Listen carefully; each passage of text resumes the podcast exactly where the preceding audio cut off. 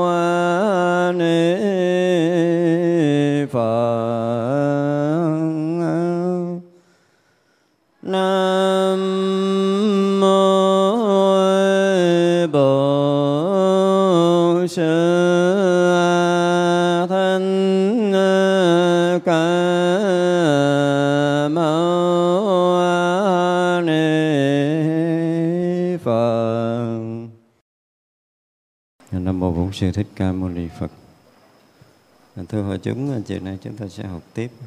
Chư phật tử, đây là lượt nói về ly cấu địa. Đại bồ tát trụ bậc này phần nhiều hiện thân làm chuyển luân thánh vương, làm đại pháp chủ, đầy đủ thất bửu, có sức tự tại, có thể trừ cấu nhiễm tham sân phá giới của tất cả chúng sanh dùng phương tiện khéo léo làm cho họ an trụ trong mười nghiệp lành, làm vị đại thế chủ châu cấp vô tận. Bao nhiêu công hạnh như bố thí, ái ngữ lợi hành, đồng sự đều không rời niệm phật, niệm pháp, niệm tăng nhận đến chẳng rời niệm nhất thiết chủng trí. Thì chúng ta thấy à, cái bậc này là phước báo lớn rồi ở đây à, dụng từ là nếu mà vị này mà có lui tới trong nhân gian á thì à, làm chuyển luân thánh vương. Tức là làm vua bốn châu thiên hạ không phải là cái người bình thường nữa. Cho nên à, chúng ta thấy là trong tất cả cái cái cái thời mà chư Bồ Tát đi dạo các cõi á, mà vẫn còn một là các vị còn ẩn ẩn cái phước mình thôi. Chứ còn từ bắt đầu sơ địa bồ tát trở lên là phước ừ, thế gian này không có so được cái gì hết. Chúng ta dùng cái từ như vậy. Không ai trong quả địa cầu này có thể so được. Nhưng mà các vị ẩn à, nếu muốn lộ là lộ ra cỡ làm chuyển lưng thánh vương nó làm vua bốn châu thiên hạ chứ không phải mình là gọi là nam thắng thần châu thôi à, tây ngu quá châu bắc cô lô châu mình là nam thiện bộ châu nhỏ không có lớn. Nhưng mà điều này à, rất rất là khó tin. À, chúng ta không thấy là chỉ cần cái cái à, cái sát na mà chứng thánh quả thôi. Là người đó đã làm chủ tam giới rồi. Để chúng ta nói tới cái thánh quả a la hán cái gì nó kinh khủng lắm hôm nay mình cứ nói đi nói lại hoài để chúng ta đừng có bao giờ bị còn nhiễm những cái câu nói của một số những kinh điển đại thừa nói sai sự thật khiến mình có một chút xíu cái niệm à, là không đủ cái tôn kính. Ở đây cho nên là chưa nói khinh khi, nói khinh khi là bị đọa rồi. Tức là chúng ta không đủ tôn kính một bậc thánh a la hán thì rất là tiếc cho cuộc đời của mình. Phải nói như vậy nghi phút chốc chứng thánh quả a la hán là phút giây đó là làm chủ tam giới này. Mà tam giới này, tất cả những cái vật báo của tam giới này, tất cả cái quyền quy thế lực của tam giới này, nó không là cái móng nhỏ nào ở trong cái cảnh giới thánh của một bậc thánh a la hán đừng nói cõi trời sắc giới, vô sắc giới thì không có cái gì có thể so được. Và với các vị thánh, coi đó là rơm rác thực sự cho nên là ở đầu kinh là dân thù sư lợi nói tam giới này xem như một hạt cát. Và đó là cái nhìn đúng mức của một vị thánh. Không phải họ nói hầm hồ đâu, mà đó là sự thật. Vì ờ, chúng ta còn kẹt trong cái thế gian này. Và cái thứ hai là cái phước mình mỏng quá, đối với mình tiền của ờ, vàng bạc, châu báu là quý không có cái gì hết, không có cái gì đáng quý trong lòng một vị thánh hết. Tất cả những của thế gian đều là những của của trần tục, của cái cõi phàm trần. Phải nói thẳng là như vậy. Trong cái của báo của thánh hiền nó là một cái gì vô tận, vô biên, không có dính gì tới vào cái chuyện vật chất này hết. Chúng ta còn quanh quẩn trong vật chất, chúng ta còn kẹt trong tiền tài, danh lợi á thì chúng ta cảm giác nó là có nhiều có ít có cao có thấp có này kia chứ còn chư thánh không có không có nó trong mắt không có nó trong tâm. Tuyệt đối là không có. Vì nếu mà mình à, một ờ, một giây thôi tôi nói một giây thôi. Một giây chứng tu đà hoàng thôi chưa có nói thánh quả khác nha. Thì quý vị sẽ thấy tất cả thế gian đều nằm dưới bàn chân mà nó không có so được, cái không có gì lên trên được nó đều nằm sâu ở dưới đừng nó là dưới bàn chân. Tức là cái thánh tâm hiện ra thì tất cả những cái gì nó thuộc phàm trần tự động rất sâu ở dưới. Và giống như rõ ràng là ai đã từng đi máy bay, mình thấy ở dưới đây thì mình thấy mây ở trên đầu mình, đúng không? Nhưng mà lên máy bay bay đúng cái tầm rồi, mình thấy mây ở dưới thiệt á, mây ở dưới. Những người chưa đi máy bay nói ở trên mây thì gần như không ai tin còn khi chúng ta nếm thực sự những cái đoạn thiền định thì không thấy cái này. Nhưng mà chứng qua thánh quả là liền thấy. Chỉ cần chứng thánh quả tu đà hoàng thôi là tất cả mọi chuyện thế gian đều bị sụp đổ. Không có còn cái gì là giá trị. Tuyệt đối là không còn giá trị trong tâm của một cái vị thánh. Mặc dù là mới có sơ quả, sơ thánh thôi, mới bước đầu bước vào cảnh giới của thánh quả tu đà hoàng thôi. Tức là phá trừ được thân kiến là vọt ra ngoài vật chất rồi chúng ta nên hiểu như vậy chứ không phải phá thời thân kiến là đơn giản đâu. Như vậy là vượt lên trên vật chất. Tất cả những vật chất đều bị nặng trọc ở nơi tâm của cái người đã chứng thánh. Không có dính gì hết. thì như vậy là vị này à, phần nhiều, ở đây dùng cái từ là phần nhiều, có nghĩa là lui tới trong các cõi phần nhiều là làm chuyển lưng thánh vương.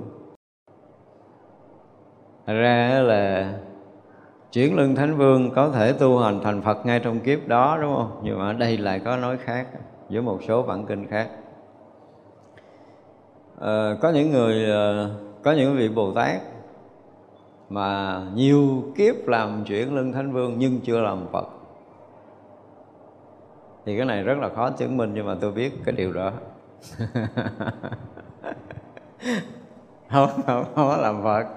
Vẫn còn lui tới đây nhưng mà mấy kiếp, ba kiếp, bốn kiếp gì đó làm chuyển lưng thánh vương rồi nhưng mà họ vẫn lui tới cõi của mình họ vẫn làm người phạm phu bình thường nhưng mà tất cả các vị mà đời cuối thành phật, thì không có vị nào không sinh ra trong gia đình vua chúa nha. đây là điều mà mình phải biết đó. không có giấu được nữa tới cái đời cuối mà xuất hiện ở cõi nào để thành phật thì đời đó gần như các vị đều xuất hiện nơi hoàng cung hết đó. À, trước cái cái cái phút mà thành phật dù là ở cõi nào nha tức là làm quốc chủ ở một cõi nước nào đó thì là phải là con của quốc chủ đó hoặc là làm quốc chủ đi tu để để thành phật. Chỉ có khúc đó là các vị không giấu thôi còn trước đó đều giấu. thành ra đi tới cõi nào muốn hiện thân làm phật là phải hiện thân làm quốc chủ của cái quốc gia đó, đất nước đó, cái cõi nước đó. Thì đời đó là các vị hiện luôn, cái tướng để thành phật luôn trong cõi đó. Đó, thì để chúng ta biết cái phước của các vị bồ tát đã đã không còn cách nào để giấu giếm được nữa rồi. Nói kiểu vậy đó. Còn giấu được thì vẫn tiếp tục giấu và lui tới trong nhân gian thôi nhưng mà khi mà họ đem cái phước báo để mà họ dùng xài của các cõi là ờ, ngay cả mấy cái ông vua trời còn không có thể nào hiểu nổi luôn. Mặc dù là đi trong nhân gian họ là một người ờ, người dân thường nghe chưa? Họ không có quyền không có gì hết. À, muốn hiện uh, nghèo thì họ cũng sẽ nghèo hết kiếp mà họ muốn có tiền thì tiền cũng có để không thiếu. Muốn có núi tiền thì núi tiền vẫn hiện không bao giờ thiếu. Và không ai có thể tưởng tượng là tiền của họ từ đâu tới nữa. À, đời này có nhiều khi là họ có tiền nghi là rửa tiền hay gì luôn kiểu nó gì đó. Tức là nói chung là tiền nó nó khóc khóc khóc khóc khóc ờ, tam thiên này muốn lấy khúc nào xuống là lấy. Kiểu của bồ tát nó đến cái mức độ đó đó. Tức là cái phước nó đã tràn ngọc rồi. Ngay cái phút chứng thánh đầu tiên là cái phước đã là làm chủ tam giới này rồi, thì tất cả của báo trong tam giới này, nếu lui tới trong tam giới này được quyền dùng xài tất cả các của báo đó. Đó, phải nói ngược lại như vậy đấy đã là làm chủ rồi. Thật ra là thật sự thì đi lui tới cõi này xài trong đời có nhiêu đâu không có nhiêu. À, và sau cái phút chứng thánh rồi cái phước nó lại còn kinh khủng hơn cái lúc mà ngay thành đạo nữa thứ nhất là được à, lui tới thân cận gần gũi Đức Phật để học hỏi Đức Phật rồi để cúng dường Đức Phật chư Đại Bồ Tát trong những cảnh giới thánh. Tức là những cảnh giới trên đó mà chúng ta đã từng nói với nhau là chỉ cần gặp Đức Phật một lần đảnh lễ để cúng dường là phước báo vô tận vô biên rồi đúng không? Thì các vị thánh là thường xuyên gặp Phật. À, rồi thường xuyên thân cận gần gũi chư đại Bồ Tát để phụng sự cúng dường gần như cái đó là chuyện liên tục liên tục. Rồi cái việc thuyết pháp lợi sinh càng à, ở sâu trong những cái trí tuệ của bậc thánh thì cái cái tâm từ nó càng rộng lớn và cái phương tiện độ sanh càng lúc nó càng nhiều. Nhiều loài nhiều cõi được các vị độ. Thì vậy là cái phước nó nó, nó không có tính nổi phước không tính nổi. Cho nên làm diễn lưng thánh vương cũng là không có gì lớn lao lắm. làm vua lưới giao thiên hạ chẳng cái gì lớn lao lắm. Làm đại pháp chủ. Đó tức là từ nhị địa này trở lên mới nói là pháp chủ rồi mới nói là pháp vương. Pháp chủ như nước mình là pháp chủ. Pháp chủ của một quốc gia thôi. Còn này là đại pháp chủ là cho cả cái thế giới loài người hay là cho cả cái hành tinh đó cho cả một cái cõi nước đó. À, mới được gọi là đại pháp chủ mà pháp chủ nó không phải là chức. Ở mình, cái cõi này pháp chủ là chức vụ mà được bình vào còn người pháp chủ làm chủ tất cả các pháp. Hiểu chưa? Thì khi làm chủ tất cả các pháp thì pháp có biến thành không không biến thành có, nhiều biến thành ít ít biến thành nhiều. Và là làm chủ để pháp nào sinh khởi, pháp nào không sinh khởi sinh khởi bao nhiêu, sinh khởi chỗ nào, sinh khởi tốt hoặc sinh khởi xấu, vân vân, thì tất cả những cái điều đó mới được gọi là làm chủ. Làm chủ có nghĩa là điều khiển được. Cái thứ hai là gì? Làm chủ ở nơi cái pháp có nghĩa là chân lý nữa. Thì như vậy là muốn hiện cái cảnh giới tối cao để thâm nhập vào chân lý thì các vị này đủ sức để có thể hiện. Tức làm chủ rồi mà và tất cả những cái pháp để khai thị cho chúng sanh ở tầng nào ở cõi nào thấp hơn rồi các vị cũng làm chủ để có thể hiện ra. Chứ không có học ai nữa đâu. Không cần phải học không cần phải học. Phải dụng từ là không cần phải học và không có gì để học. Vì đã làm chủ rồi thì muốn xuất sanh pháp gì thì xuất sanh pháp đó. À, chúng ta phải hiểu nhiều tới cái mức độ đó đó. Thế là muốn giảng cho chư đại Bồ Tát nghe rồi à, lên pháp tòa để nói chuyện với cái tầng cao của Bồ Tát để các vị Bồ Tát có khả năng được mình khai thị chứng thành Phật. Đối với chúng sanh các loài các cõi thấp muốn cứu độ rồi xuống tới chỗ đó để cứu vớt họ thoát khỏi những cái loại tâm tối nó ra chỗ ánh sáng giác ngộ. Làm chủ là có cái sức đó thì mới được gọi là pháp chủ. Chứ không phải pháp chủ là chức cao có quyền không có chuyện đó nữa. Đó là chuyện của thế gian nhưng mà pháp chủ đối với kinh này nói là làm chủ hết tất cả mọi cái. Thành ra là ra vào tất cả các cõi để có thể sử dụng có thể điều khiển điều hành sinh xuất tất cả mọi cái gì liên quan tới tất cả các pháp. Là các vị này làm chủ mà là làm đại pháp chủ nữa chứ không phải một chủ bình thường. Rồi à, đầy đủ thất bảo tức là của báo thì không bàn nữa. À, không còn bàn nữa và có sức tự tại. Tới đây là tự tại. Đúng nghĩa rồi đó. Tới cái ờ, nhị địa bồ tát là không còn cái gì để bàn về trước mình nói cái tự tại rồi, đúng không? Tự tại này là cái sức lực để có thể thâm nhập tất cả cõi giới của chư Phật được rồi. Mặc dù chưa chứng quả Phật, nhưng mà muốn thâm nhập cảnh giới chư Phật là cũng không có bất kỳ cái gì mà ngăn ngại được mặc dù cái phước đức thì chưa bằng phật. Cái tuệ giác ngộ chưa bằng phật. Cái phương tiện cũng chưa viên mãn, tức là độ chúng sanh chưa viên mãn. Nhưng rất tự tại ra vào cõi giới của chư Phật, chư Đại Bồ Tát, chư vị Thánh Hiền là không có cõi nào mà không lui tới tự tại. Còn mấy cái loài khác, mấy cái cõi khác, người tới lui cõi mình là chuyện bình thường, chuyện rất là bình thường muốn tới lúc nào tới, muốn lui lúc nào lui vào lúc nào vào, ra lúc nào ra là không còn có ai có khả năng ngăn cản nữa. Chứ còn tự tại về tiền tài cái danh lợi, rồi ăn uống ngủ nghỉ cõi này là không phải mấy cái chuyện này chuyện trong cái cõi dục. Cho nên dùng cái từ mà người này tự tại với tiền bạc, với danh lợi gì đó là chuyện của cõi này. Chuyện nhỏ lắm, chuyện của cả cái cõi dục là chuyện rất nhỏ tới cõi trời sắc thôi hả? Tôi nói thiệt, ví dụ như tất cả những cái gì mà quý nhất trong cái cõi này nè, mà không biết là lên cõi trời sắc nó có được xứng để làm miếng rác rớt trong đó cho người ta quét dọn không nữa? Nhưng mà cái vị giúp cái chuyện đó cũng không là cái gì. Nói chung nó cũng là cái cõi của cái gì? Cái cõi của cái thế giới vật chất. Chưa có ra những cảnh giới thiền định mà chúng ta tưởng tượng nha mình mà cả cái đời mình gom lại những cái lúc mà mình à, vừa an nè ha vừa hạnh phúc nè vừa an lạc vừa hạnh phúc.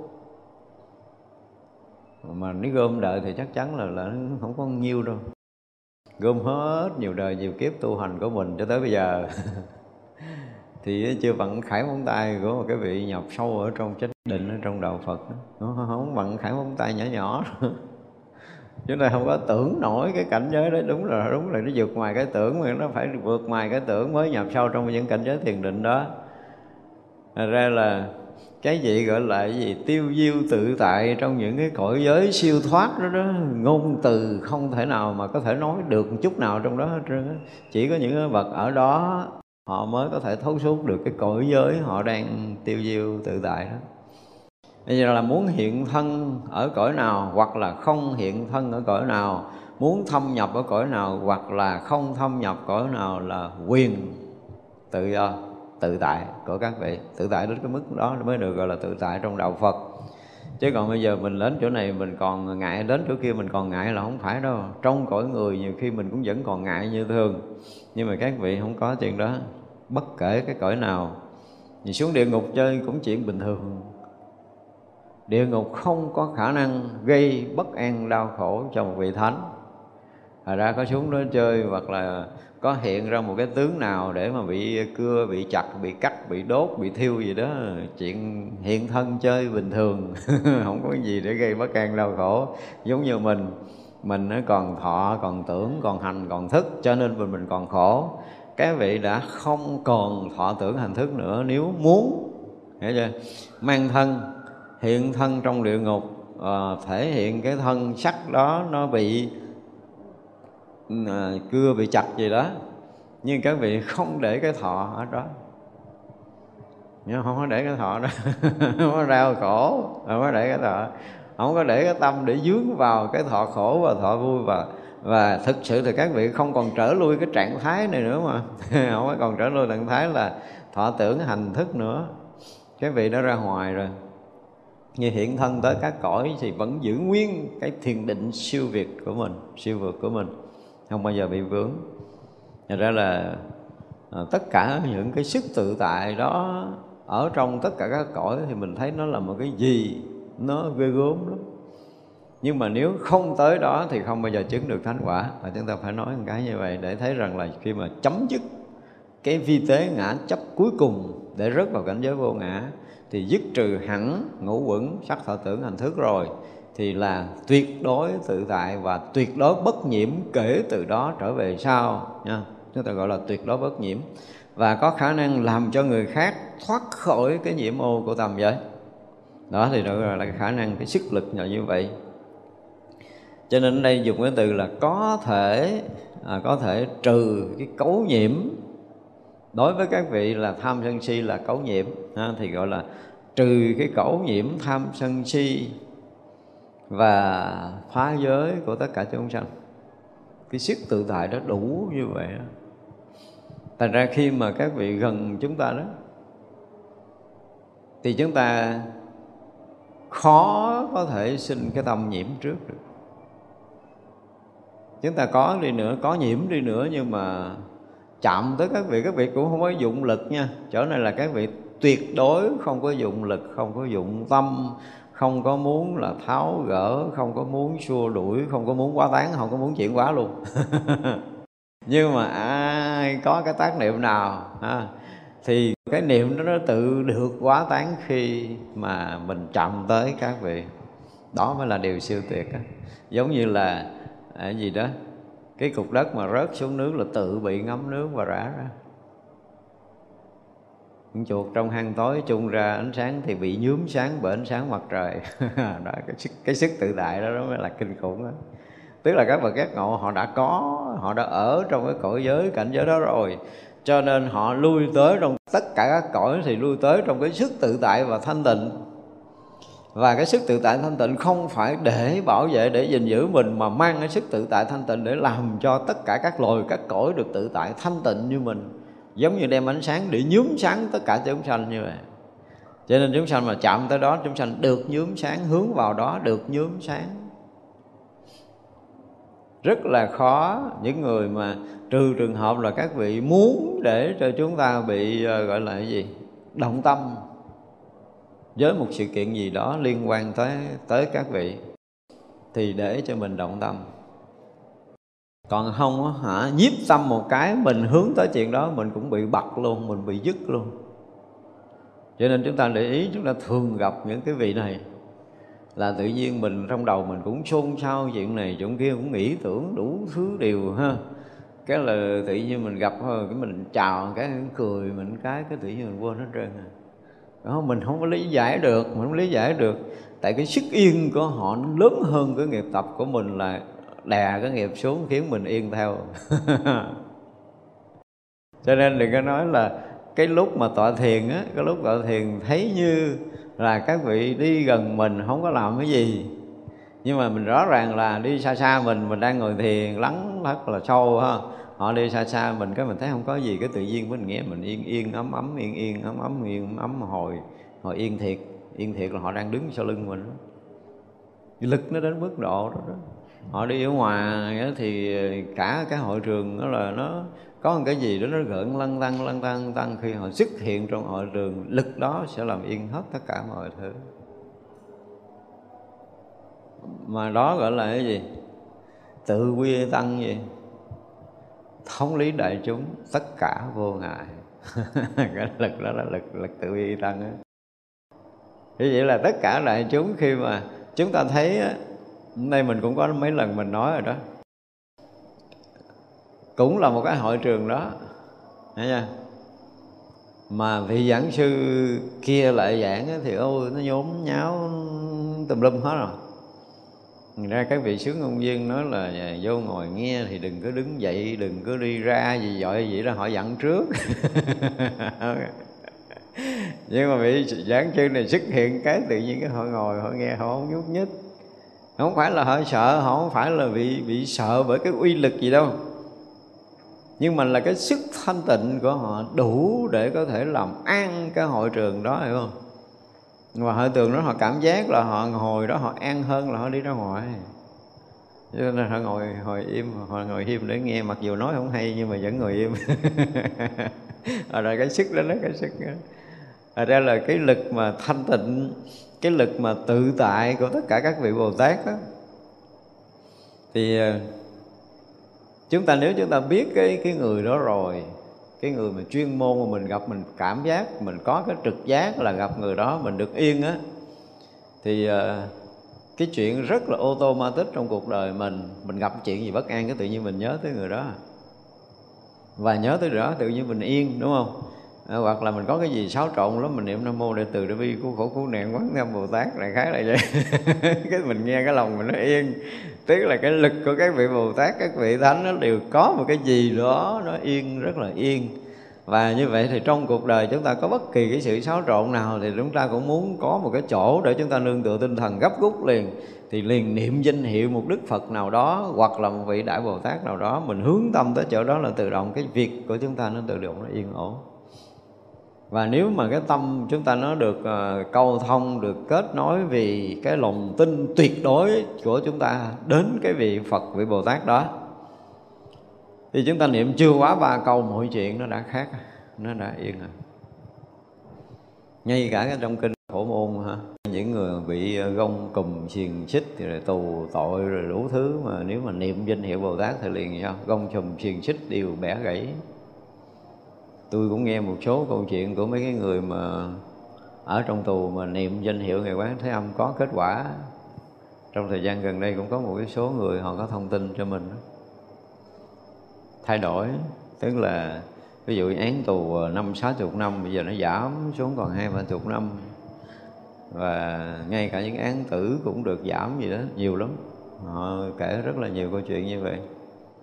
Thì như vậy là cái niềm tin tuyệt đối, hướng về những cái bậc giác ngộ, những cái người đó là những người tự tại, không bị ràng buộc trong tam giới này do đó, nếu chúng ta hướng tâm một cách tuyệt đối về một người tự tại đó, thì cái năng lực tự tại đó nó được gắn kết tới mình, tự động nó tháo gỡ những cái rong cùm xiềng xích cho chính bản thân mình và chúng ta được có cái năng lực này và Bồ Tát có cái này không? ở đây nói là Bồ Tát có khả năng là là trừ, dứt trừ tất cả những cấu nhiễm của tham sân si và phá giới, cũng như những sự ràng buộc khổ lụy trong các cõi. Chúng ta phải thêm câu đó mới được.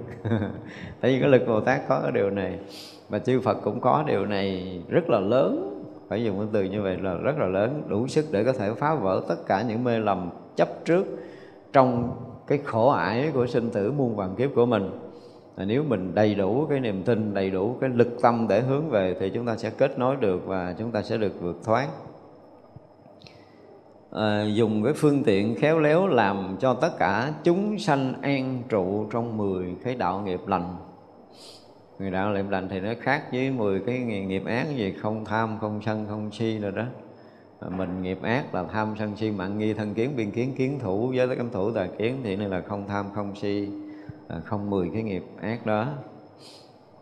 Là vị đại thí chủ châu cấp vô tận. Châu cấp vô tận nó có hai nghĩa thực sự đó nha. Một nghĩa thứ nhất là về mặt tinh thần và đạo lý. Thì à, đủ sức để có thể ban phát tất cả những pháp màu của chư Phật đến tất cả các loài, các cõi vô tận, vô cùng không bao giờ dứt mất.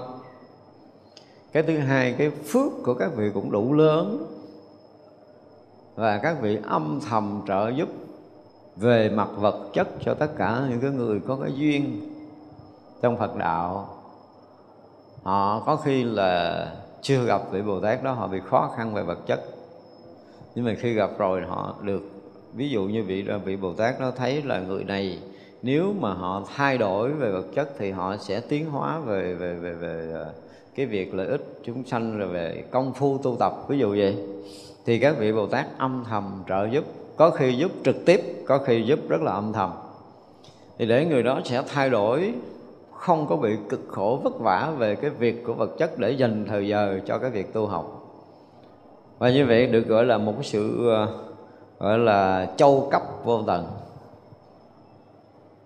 Nhưng mình đang bất an, mình đang khó khăn, các vị chỉ cần hướng tâm về mình, hướng tâm về mình là giống như chú nguyện cho mình, cầu nguyện cho mình thì mình thấy vị này chú nguyện. Đó là chuyện rất là bình thường, đúng không? Mấy thầy có thể chú nguyện nhiếp tâm, chú nguyện cho mình ờ, để mình có tăng được cái phước báo, mình được có đời sống bình yên, mình được tinh tiến tu hành. Mình đủ lòng tin với tam bảo, chú nguyện thấy nó thường lắm. Nhưng mà cái lực của bồ tát, cái lực chú tâm của bồ tát là một cái năng lực vĩ đại kèm theo trí tuệ giác ngộ kèm theo lòng từ và kèm theo cái sức tự tại. Do đó cái lực đó sẽ được cái sự ủng hộ của tất cả siêu thiên các cõi rồi. Nói một câu ra gần giống như là quyền ký như là một cái lệnh. Cho nên mình được chuyển mà mình không biết chuyển là cái lực gì. Các vị chư thiên mà được mà, mà gặp ông bồ tát mà hướng tâm tới ai rồi cái là mừng lên để họ hỗ trợ hộ vệ để mình gìn giữ cái cái năng lực uh, chú nguyện cũng như là được phò trì cái dòng pháp đó. Tâm lực đó của vị bồ tát hướng tới đâu thì chỗ đó chắc chắn là có sự thay đổi.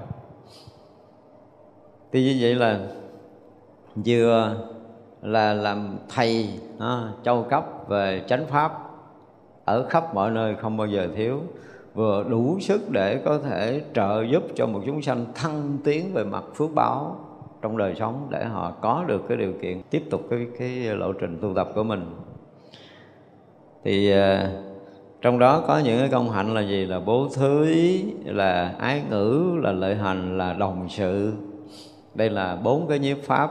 Nhưng mà thực sự ở đoạn trên đã nói có tới cái nhiếp pháp thứ hai thôi, tức là mới có bố thí ái ngữ thôi nhưng mà ở đây thì nếu như bồ tát thực hiện bốn cái điều này vừa bố thí vừa ái ngữ và lợi hành vừa đồng sự thì nơi tâm của các vị ở đây dùng cái từ là à, khiến cho tất cả chúng sanh chứ không phải là các vị bồ tát nữa đi theo con đường bố thí ái ngữ lợi hạnh đồng sự. Và trong lúc chúng sanh đang làm đó thì khiến cho chúng sanh trong lòng nhớ tới Phật. Đây niệm có nghĩa là nhớ nha niệm Phật, niệm Pháp, niệm Tăng có nghĩa là nhớ tới Phật, nhớ tới Pháp, nhớ tới Tăng, tức là làm bất kỳ công việc gì trong lòng có đầy ắp như tam bảo, không có bao giờ quên. Và còn niệm nhất thiết chủng trí, tức là nhớ tới cái đạo quả vô thượng, chánh đẳng, chánh giác. Tất cả những cái việc làm lợi ích chúng sanh trong các loài, các cõi vì mục đích là thành tựu đạo quả vô thượng, chánh đẳng, chánh giác thôi. Không có không có quên chuyện này đi đâu làm cái gì thì nơi tâm của các vị bồ tát cũng như là bồ tát khiến cho tất cả chúng ta đều làm đúng theo con đường đó mới có thể thành phật. Bồ tát này lại nghĩ rằng nơi tất cả chúng sanh tôi sẽ làm thượng thủ, là thắng, là tối thắng, là diệu, là vi diệu, là thượng, là vô thượng nhận đến là chỗ y chỉ của nhất thiết chủng trí luôn. Tức là là thượng thủ rồi là người tối thắng không ai hơn. Nó xuất hiện ở cái vùng nào đó, ở quốc gia nào đó, ở một cõi nước nào đó, mà là ở cái vị ly cấu địa này rồi là gần như là là đứng đầu hết mọi thứ đó. về mọi mặt. Không nói ra thôi, không đụng tới thôi, đụng tới cái thứ gì vị này cũng có khả năng là, gọi là là gì? Có khả năng làm thầy hết đó nhưng mà theo kiểu ờ, theo kiểu của tự trung thượng sĩ thì sao? Sâu á thì dán áo, cạn thì nhón gót, dùng thì phô ra, bỏ thì ẩn tàng, không ai biết. Không có tới chỗ rồi, không có ai biết cái gì hết trơn không có đụng chuyện thì không bao giờ biết người này là ai, là cái gì, tới cái mức độ nào là gần như chúng ta không bao giờ đo được tôi đến chấp hết cư thiên các cõi đo không nổi nữa, đừng có nói rồi người. Không bao giờ đo nổi vị bồ tát hết đó. Đó là điều mà chúng ta phải hiểu. Thành ra có đôi khi á, chúng ta mà có cái à, cái duyên mà chúng ta công phu sâu á ha, cái là những cái lúc mà mình có cái thay đổi, ví dụ như mình đạt cái này, đạt cái kia, đạt cái nọ, mình nghĩ là ngon lành rồi, đúng không? Cái mình vô mình trình sư phụ mình, cái sư phụ mình cao hơn mình có chút xíu. Mình nói là kỳ sau là tôi thắng ổng rồi đó. Cái kỳ sau mình tu một đoạn nữa, mình thấy mình ngon lành, cái mình vô mình trình có thấy sư phụ cao hơn mình có chút xíu. Mà cứ như vậy cho tới hàng tỷ kiếp chứ không phải là một đời đâu. Có vậy đó các vị luôn luôn là vị thầy mà chỉ hơn mình tí để cho mình đừng có mặc cảm, đúng không? phấn đấu một chút nữa là bằng thầy nhưng mà vô cái mình trình lần sau thấy ông thầy cao hơn, nhóng hơn cái đầu mình miếng vậy đó. Cứ luôn là như vậy. Và không có cái việc gì với ông không biết. Mình có thể thử với bất kỳ cái điều gì, chứ không nói chuyện cái Phật pháp nữa. Phải nói thiệt là tất cả cái trí tuệ của các vị Bồ Tát là vô tận. Như vậy là có khả năng làm thầy với tất cả các cái việc liên quan tới cái sinh tử và cứu thoát tất cả mọi cái rút mắt của chúng sanh trong tất cả các loài các cõi để đưa họ trở về với chánh pháp. Tức là cái lực đó là tất cả bồ tát đều có, sức tự tại đó đã có. Vì các vị nó đã lui tới trong cõi dục, cõi sắc, cõi vô sắc và đã tu, đã vượt thoát rồi. Thật ra không có cõi nào các vị không có đủ cái kinh nghiệm vượt thoát. Cõi nào cũng đủ kinh nghiệm để có thể cứu chúng sanh đó đó mới là điều tuyệt vời, cho nên là nếu mà nói là thượng thủ thì các vị là thượng thủ, là thắng là các vị là tối thắng, là diệu các vị là tối vi diệu, là thượng các vị là tối vô thượng. Không ai có thể so được cái trí tuệ giác ngộ của đạo Phật mà chúng ta gặp thực sự, chúng ta mới mới có thể cảm ra cái điều này.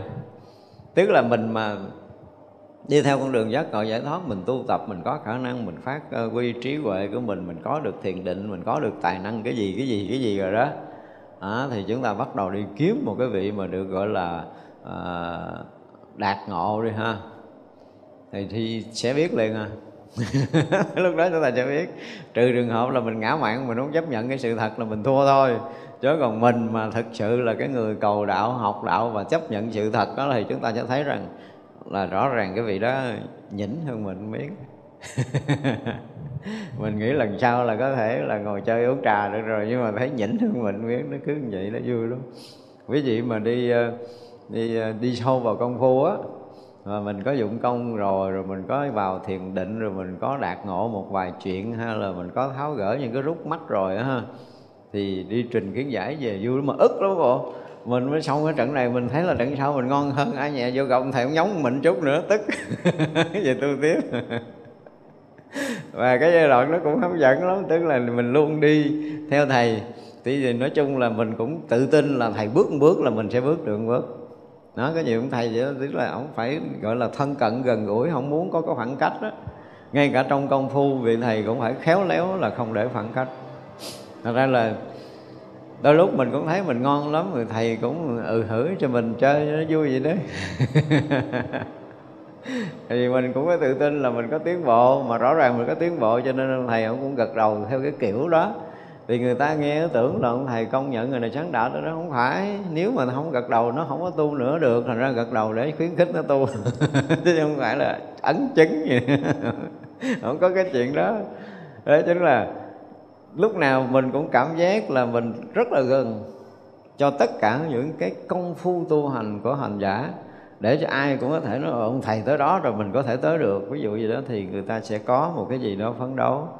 Còn mình vượt quá vượt thì đôi lúc người ta sẽ bị cái khoảng cách đó, và khoảng cách xa quá cái tự dưng họ thấy ờ, họ không gần gũi được và họ khó theo. Tại vì thầy căn cơ trình độ thầy cao thầy tu nhiều kiếp thì được như vậy cho nên mình thấp mình tu không được rồi họ mặc cảm đi. Ở ngoài bình thường thì mình không bàn ví dụ mà có có dụng công tu á, chúng ta mới thấy những cái điều vui này. Mà một cái điều rất là lạ, mà đó là cái gì? Cái, nó giống như một cái chất kích thích cho mình ngộ lắm.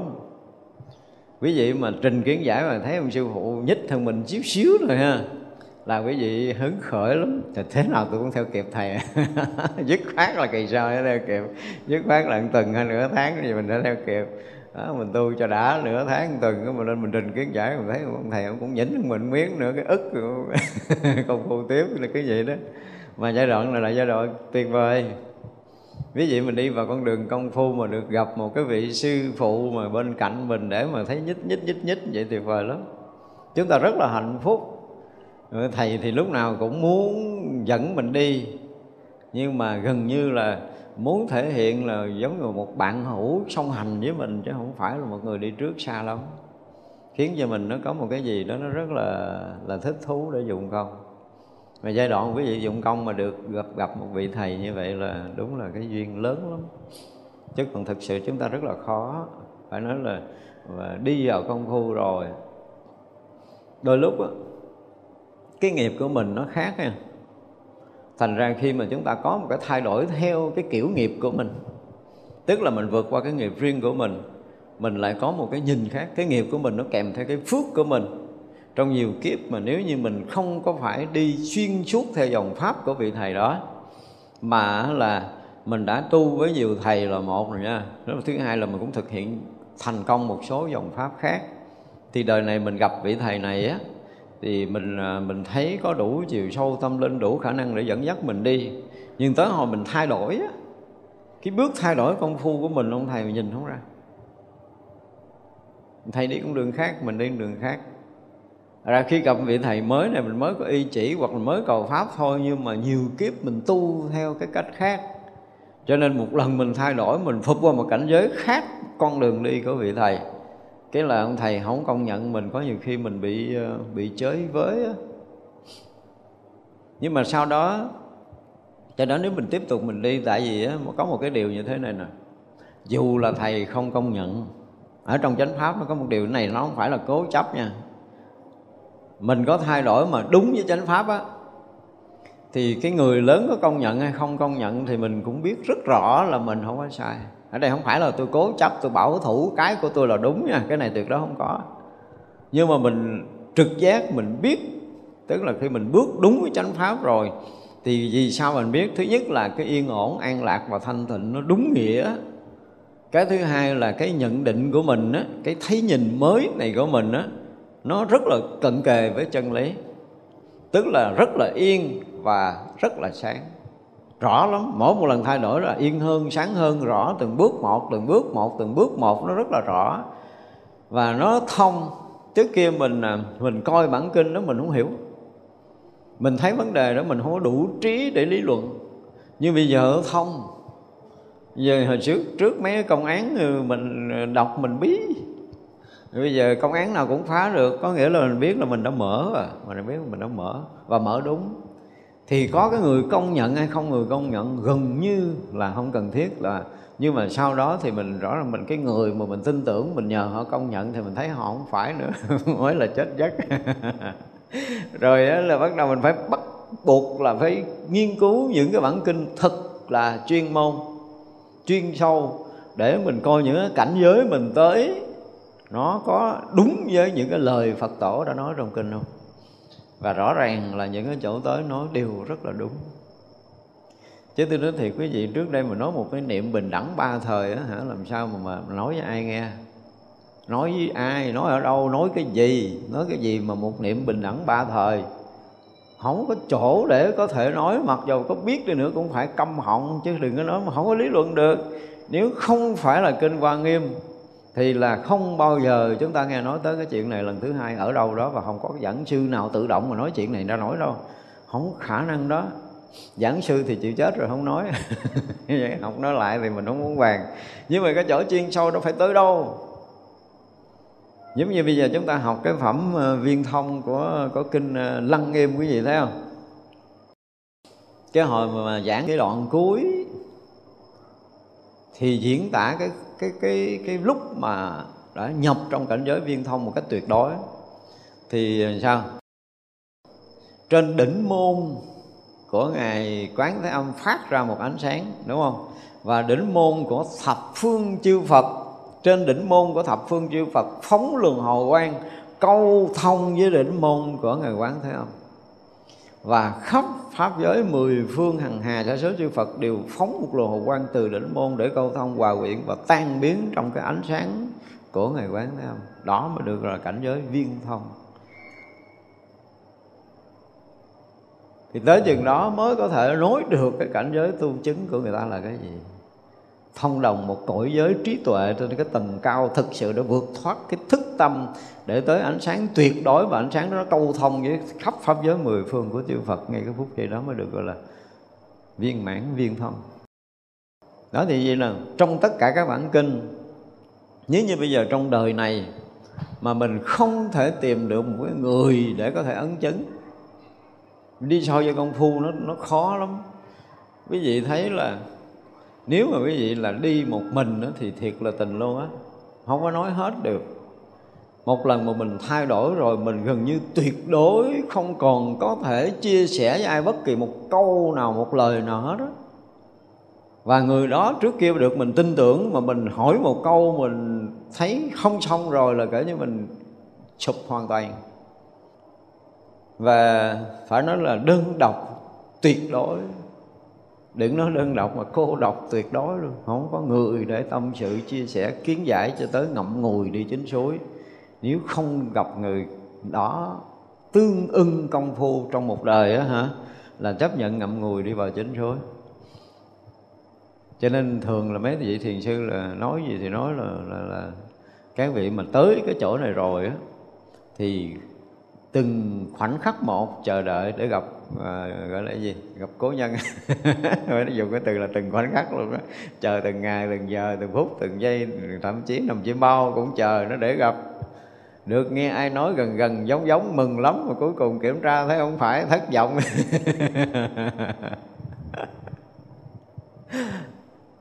Những cái cảnh giới này rất là tuyệt. Thành ra là khi mà à, tất cả các vị bồ tát mà đã ở cái cảnh giới gọi là thượng thủ là tối thắng là tối diệu là vô thượng là nó nó ở ngoài người ta hết trơn rồi phải dùng cái từ như vậy nó ở ngoài người ta hết rồi. Rất là khó. Cho nên có đôi lúc á hồi xưa mình học cái ờ, cái gì cái từ mà hòa quan đồng tầng à, trần á thì mình mới hiểu ra. Chứ có một cái giai đoạn nha là mình rất là cách biệt với cái cái đời sống này. Cách biệt gần như tuyệt đối. Không có cái cách nào mà có thể nói chuyện được với ai luôn. Trời ơi, cái lúc đó nó lạ lắm. Mà đôi lúc mình phải giật mình, tôi nói nếu mà chơi cái kiểu này không là kẹt lắm kẹt lắm. Tại vì cái chuyện sống chết không còn ý nghĩa nữa. Mà bây giờ người ta khổ, người ta sợ chết rồi là người ta khổ vì bệnh hay là mất tiền, mất tình, mất cái gì, họ khổ.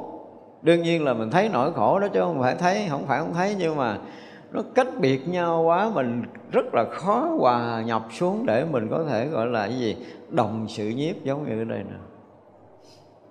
Sau đó buộc mình phải hạ xuống để ngăn với tất cả cái cái sự việc đang có, để hòa nhập, để tan biến, để hòa đồng luôn trong cái đời sống đó.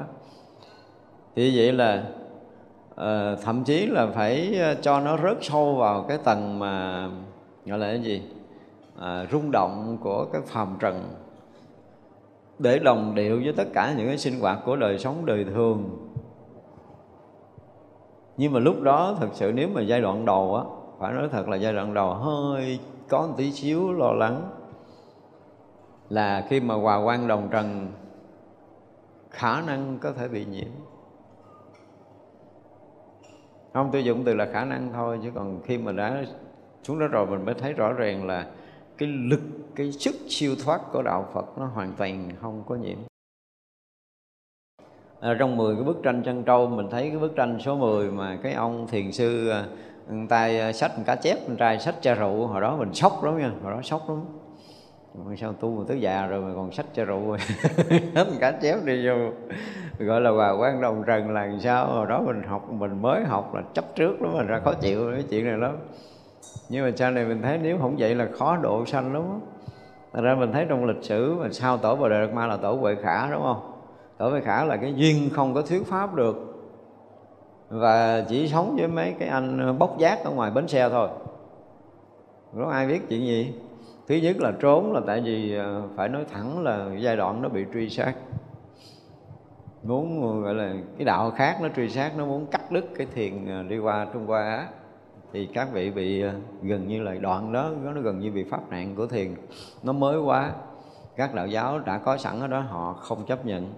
Thành ra sau khi huệ khả và ngộ từ tổ bồ đề đạt ma, phải dùng cái từ là trốn vui, chui trốn nhủi không có chùa chiền hối gì ở chung với mấy cái thằng bốc giác ở ngoài bến xe. Để có thể giáo hóa giáo hóa cũng được chứ phải không. Thì các vị thiền sư chúng ta đọc lại lịch sử từ thời tổ bồ đề đạt ma thì cũng khai thị của mình huệ khả rồi xong chuyện đúng không? Rồi huệ khả cũng khai thị cho mình tam tổ trăng sáng rồi xong chuyện. À, tam tổ trăng sáng thì khai thị cho là tứ tổ à, đạo tính rồi à, à, một người nữa là tỳ ni la lu chi là qua việt nam là hai người tứ tổ rồi tính khai thị cho tổ hoàng nhẫn là cũng xong. À, tới hồi hoàng nhẫn khai thị cho lục tổ bồ năng là cũng xong tức là chúng ta thấy tới sáu đời. Mà cái điều đó tổ bồ đề đạt ma thấy rất là rõ.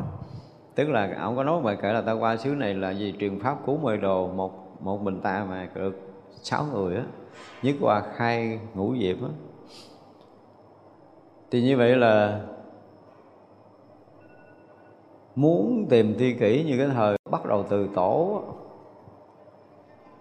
cho nên mỗi lần chúng ta nhớ tổ bồ đề đạt ma à, tự nhiên mình có một cái cảm xúc lạ là gì quý vị biết không? À, sau khi mà được à, tổ bát nhã đa la cho qua Trung Hoa để giáo hóa là xuống thuyền để đi. Mà từ à, từ Ấn Độ qua Trung Hoa thì à, thời gian à, nếu đi thuyền mà gọi là thuận buồm xuôi gió thì tuần, hai tuần đã tới. Mà tổ 60 năm, không biết ở đâu, mà không có lên bờ.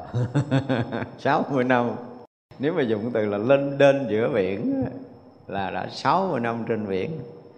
Thì ăn cái gì để sống, uống cái gì để sống? Không có cơm ăn rồi đó chắc chắn không có lương thực bình thường. Không có ai có khả năng chuẩn bị 6 tháng hết, tại vì cái cái cái đoạn đường qua biển rất là ngắn. Từ Ấn Độ Dương mà đi qua bên Trung Hoa rất là ngắn. Vậy mà mất 60 năm trời, quý vị tưởng nổi không? Thì 60 năm đó nếu lên đên giữa sóng biển là là lên đên nhưng mà không biết là ngày ở đâu thì thật sự là cũng không ai biết. Tại vì là sau khi mà sáng đạo rồi thì tổ thấy rất rõ cái nhân duyên quá độ của mình. Như vậy đó mà bước chân lên mảnh đất Trung Hoa rồi, khai thị vua lương võ đế không ngộ rồi, phải quay mặt vào giá chín năm nữa. Chín năm sau mới nói chuyện. Để thấy rằng là có lẽ 60 năm ông không biết ông bị tấp vô cái đảo nào đó, ông nhập định. Rồi định rồi định cái là 60 năm xong rồi lên gặp vô lương giữa đế, khai thị ủng ngộ tiếp tục đi qua nước ngụy, chui vô núi thiếu thất, nhập ờ, định tiếp 9 năm nữa. Thì trong cái số mà các vị thiền tổ, trong các vị thiền tổ, thì cái người mà có cái ờ, cái thứ nhất là cái định lực lớn, cái thứ hai là có cái đức lớn sau đức phật chúng ta phải nói một câu như vậy cho nên bây giờ tất cả các chùa chiền bắc tông, đúng không? Là phía trước là đức phật, phía sau là tổ, thôi chứ không có thờ vị khác. Mặc dù là có thờ à, ngày văn thù, sư lợi hay gì đó, thì có chùa có có chùa không? Nhưng mà nói tới như xây dựng cái nhà tổ để thờ tổ, là người ta luôn thờ tổ và đời đạt mà. Thì vậy nếu tính thời gian Đức Phật mình nhập định có 49 ngày, sẽ thành Phật mà ông đã bước qua Trung Hoa rồi, ông nhập một cái cho thiên hạ coi tới 9 năm. Thấy ghê rồi cái định lực đến mức độ vậy đó. Muốn nói thiền, muốn nói đạo gì ở một đất nước khác. Đất nước này nó không có hiểu về về cái việc thiền định đó mà muốn đem thiền định, muốn đem thiền đốn ngộ gì đó qua để giáo hóa nó rồi phải cho nó thấy là cái năng lực định như vậy. Trong một số bộ phim diễn tả nó cũng hay lắm, gặp ổng ngồi bất động vậy, bắt đầu nó lấy dây cáp giờ là trói nó cột, nó cho ngựa kéo, không nhúc nhích, đứt dây hết. Kiểu đó vậy đó. Có nghĩa là người trung hoa mà muốn tiếp nhận được cái thiền là một cái điều cực kỳ khó khăn tổ phải thể hiện tất cả năng lực tu hành và cái đức độ của mình mới có thể giáo hóa được một người. Và giáo hóa được người duy nhất thôi. Duyên nó như vậy đó. Mà từ Ấn Độ qua Trung Hoa mất 60 năm rồi là nhập định thêm là 9 năm nữa là 69 năm. Cho tới khi mà khai thị được là là, là huệ khả rồi thì mới bắt đầu bước ra. Nhưng mà sử rồi bị giấu hết trơn à. Sử nhiều chuyện phải nói là kinh thiên động địa luôn á không phải nó đem con ngựa nó kéo dây nó làm động vậy đâu, nó còn sông khí độc, nó còn sông hơi độc. Nó làm đủ thứ lấy ghê lắm. Phải nói là thấy cũng ghép đó cuộc đời của tổ là thôi thôi thì không có nói hết được những cái chuyện mà nó muốn giết á. Là không phải thuốc độc, sáu lần lần thứ bảy mới tịch đâu. Nhiều trận lắm. Nhiều trận lắm, đang ngồi ở làm cái sụp phập hầm lấp đất những cái chuyện mà chúng ta không bao giờ tưởng nổi. Thế tổ đang ở nhà có bắt đầu rồi nó khóa trái cửa ngoài, cái đổ xăng nó bắn tên lửa, đốt cháy phừng phực vậy đó. Là tưởng đâu thiêu rụi ổng rồi, cái cha con nó súng đi về, tính báo cấp trên, nó trên đường đi về gặp tổ đi lang thang ngoài đường. Kinh khủng đó cái chuyện của tổ mà chúng ta kể hả là phải nói là nó vừa thuốc độc mà nó vừa bắn lén, nó vừa tìm cách để giết đó là hàng trăm lần trở lên. Nhưng mà trong sử nói sáu lần thôi, nói ít ít. Sợ không lẽ nói nhiều quá, người ta nguyền rủa trung hoa. Nói ít, nó bớt lại. Chứ còn tổ từ cái lúc bước chân tới trung hoa cho tới cái ngày mà tổ mà thị hiện nhập nước bạn hả, là kinh khủng lắm. Không có nói hết được đâu đang dí, đang ngủ, ban đêm vậy đó. Nó nó bắn tên một cái cái, hả, quý vị không có tưởng nổi là cái gói nó ghim chừng là tám chục cái mũi tên. Rồi nó thấy ngon rồi, đúng không? Cái mền gói nằm yên đó, cung tên bu bu bu bu bu trong đó. Cái cha con đạp cửa vô rồi nó thấy ăn tiền rồi, dở mền ra không có ai trống cho nên nó đổ phải bắt đầu ờ, dùng cái gì? Ở bên ấn thì đã đã có học võ rồi tam thái tử nào cũng có học. Mà tổ cũng phải sáng chế ra những cái môn võ để mà có thể gọi là cường thân ờ, nhưng mà không phải đâu để tránh né những cái điều mà ờ, võ thuật nguy hiểm của Trung Hoa. Rồi sau đó rồi bắt đầu mới dạy luôn cả cái môn thiếu lâm đó. Thật ra là chúng ta thấy là khi mà, mà gọi là nổi trội hơn một chút thôi. Gọi là gì cây cao thì bị gió lớn. Đó là chuyện đương nhiên mà nó có thể nào mà nói được. Cho nên là mình, tại vì nói đây là làm thượng thủ rồi mình muốn nói tới những cái chỗ đó. Tức là dù là ra đời, dù là đến cái cõi đó để làm lợi ích cho cái cõi đó, nhưng mà có những cái loại chúng sanh nó không có chấp nhận cái sự thật là có người nào đó hơn mình mặc dù là họ đang hành đạo họ cũng đang hành đạo chứ không phải là họ đi ờ, gọi là cái gì chống đối. Họ không phải là cái người ngoại đạo để chống đối. Ngoại đạo chống đối là chuyện rất là bình thường bình thường lắm. Cái người trong đạo á, mà vì cái ngã chấp không chấp nhận người khác hơn mình mới là tàn nhẫn hơn là ngoại đạo. Chúng ta dùng cái từ cái sự tàn nhẫn của sự ganh tị á, là nó kinh khủng lắm còn mà kẻ thù chống đối với nhau thì nó cũng đã là kinh hoàng lắm rồi, nhưng không so được đâu. Tôi nói thẳng là không bao giờ so được. Cái sự mà tàn hại khốc liệt nhất là, gọi là cái gì? Cái uy tín. Sở dĩ đạo giáo này, đánh đạo giáo kia là vì sao? Vì cái đạo giáo này nó bị gì? Bị mất uy tín với cái đạo giáo kia, đúng không? Trong tôn giáo mà tàn sát với nhau, những cái chiến tranh mà gọi là chiến tranh của tôn giáo đó trong lịch sử nhân loại mà quý vị nghiệm lại đi thấy ghê lắm. Nó giết tới con kiến bò qua, nó cũng giết nữa. Chừng cái đừng nói con người con người là không có nói rồi nha. Con kiến mà ở thế giới của cái tôn giáo này mà bò lấn qua sân qua tôn giáo kia, nó cũng giết rồi nó tới hồi nó giết là nó tàn sát gần như là cỏ lú lên, nó cũng dẫm cho nát nữa, chứ đừng có nói chuyện. Chiến tranh tôn giáo nó kinh khủng nhất những cái người mà được gọi là cùng tính theo tôn giáo mình mà để bảo vệ tôn giáo mà chống đối hoặc là tàn sát cái tôn giáo khác là quý vị không tưởng nổi trong lịch sử. Không tưởng nổi. Đạo phật thì không có cái sự chiến đấu đó, nhưng đạo phật vẫn là bị tai nạn bởi những cái tôn giáo cùng tính chúng ta thấy trong lịch sử trời ơi, cái đại học na lăng đà nha, hơn 10.000 tăng sĩ lúc đó rồi. Hơn 10.000 mà có bốn người vô, chứ đâu có tới người thứ năm đâu. Bốn thằng thôi. Mà mấy thầy mình phun nước miếng nó cũng chết nữa, nhưng mà đúng là cái phúc pháp nạn mà mấy thầy phải. Tức là thấy cái nhân duyên đó, các vị cũng thấy nhân duyên của pháp nạn á. Cho nên là giận tăng chúng, gọi là không có động thủ á. Nó bắn mấy ngày luôn mà. Khỏi cần sắp hàng, lúc đầu thì nó bắt sắp hàng thì đứng sắp hàng cho nó bắn sau đó thì nó không cần sóc hàng nó đi đâu nó bắn đó chơi rồi nó bắn mấy ngày máu rồi ngập cái na lăng đà để trải mà nó giết không còn bỏ sót bất kỳ một ai. Chúng ta mà, mà mà hiểu được mấy cái chuyện mà chiến tranh của tôn giáo nó kinh hoàng lắm kinh hoàng lắm. Thì nó mệnh danh gì vậy đó? Để nó nó nó diệt những người ngoại đạo á là cái đó là cái điều rất là nguy hiểm tôi nói nếu mà có mà cái vùng nào đó cũng một cái vị thầy nào đó đây là là cái chuyện riêng này cũng là chuyện riêng nữa trong đời.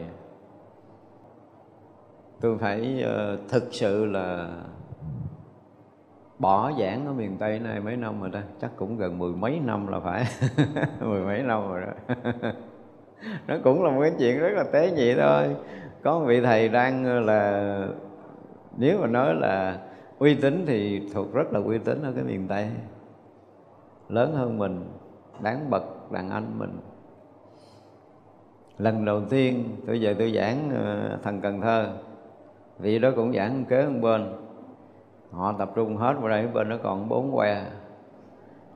Cái bắt đầu tôi đi thông tôi đánh lễ, tôi thấy rồi tôi biết rồi. Xong bắt đầu mời tôi giảng một cái chùa thứ hai tôi lên tôi giảng một khúc rồi đó tôi mới biết là hồi đó giờ thầy đã giảng chỗ đó bây giờ chỗ đó không thỉnh mà đi mời mình. Tôi gán tôi giảng cho xong tại trung thượng sĩ ngữ lục rút chạy mất tiêu không dám nhận miền tây. Mời quá trời miền tây luôn không, không dám không, em không dám. Không có về miền tây. Tới giờ này là cũng nhiêu rồi cũng mười mấy năm rồi đó không có dám về miền tây giảng nữa. Mặc dầu là các tỉnh miền tây mời rất là nhiều nhưng mà thật sự mình hiểu mình hiểu cái gì? Ví dụ biết không? Có những người tu mà càng lớn tuổi mà cái ờ, cái đầu của họ còn ờ, hơn thua, còn phiền hận với người khác. Và người đó là người có uy tín. Ở bên sau họ là đầy những cái người tin họ. Họ không làm gì hết, họ cứ phiền mình thôi, họ cứ giận mình thôi, không có cần gì tới cái chuyện sâu sắc ghê gớm lắm đâu thì qua đời sau là nguyên một cái lực lượng đó đó. Lực lượng đi theo, tại tính sư phụ mình. Hồi đời trước giận một, qua đời sau nó lại giận sẽ lên tới một ngàn. Và chuyện nó tranh đấu nó càng lúc nó càng lớn lên, rất là khó quá giải. Mình không phải sợ gì, nhưng mình chỉ sợ cái kiểu đó đó. Cái người đi theo á, người đi theo á, mới là cái người đáng sợ. Và nếu như họ tu tốt thì chuyện đó huề cho nên phải nói thiệt là trong đời tôi sách gói mà đi cầu hòa hả? Cũng mệt mỏi lắm. Mình hiểu cái đó, mình hiểu cái đó, nhưng mấy ông bự bự mà ông giận cái là đi cầu hòa. Mệt lắm. Nhưng mà có những người họ nhận dai đó họ không buông thì chịu thôi. Giận họ không buông. Chứ còn không buông thì mọi chuyện nó sẽ khác rất là nhiều, nhưng mà không buông thì mình đành chịu. Nhưng mà thực sự là mình không có muốn cái chuyện nó xảy ra tức là mình không muốn cái chuyện phiền phức đó. Tuyệt đối là trong lòng mình nó không có cái chuyện đấu tranh để hơn thua. Mà nó hết cái chuyện nó lâu rồi, nhưng mà người ta cứ hướng về mình ta giận mà mình sách gói để cầu hòa nó cũng mệt lắm, không có đơn giản đâu. Ví dụ mà hiểu về cái chuyện sinh tử mà của nguyên cái băng nhóm, hoặc là nguyên một đất nước, hay là cái gì để đánh nhau, thì nó cũng từ cái này nè. Từ những người có uy tín giận nhau. Và hỏi người nào có uy tín thì sao? Họ là một lực lượng à. Lực lực lượng quần chúng ủng hộ họ và chuyện đó nó cứ một nhóm uy tín thì là một nước uy tín. Nó cái kiểu một nhóm giận trở thành một nước giận. Ở dẫn nhau đi đánh với nhau, cái kiểu vậy đó. Thì là nguyên nước này là sẽ hận thù cái nước kia, đúng không? Và nước kia hận thù, nước nọ nó thành bầy đàn nó thành nhóm, ô, cho nó thành tùm lum, thành liên minh. Để đi đè, đi đánh người ta. Thì nó cũng từ những cái chỗ những người có uy tín thành ra đừng có chọc ghẹo mấy người có uy tín. nhưng mà các vị bồ tát này là tại vì cái phước của ổng làm thượng thủ chứ không phải là ổng muốn, hiểu không? Cái phước ổng là đứng hàng trên, là vì cái phước nó lớn, tự động nó được, là được được giống như đẩy trồi trồi lên chút vậy đó. Và trồi lên thì người ta không có chịu. Cái ngã của người ta là dứt khoát, người ta không chấp nhận ai trội hơn mình. Đó là một sự thật nhưng mà rồi các vị bồ tát cũng phải đi trải qua những cái đoạn này.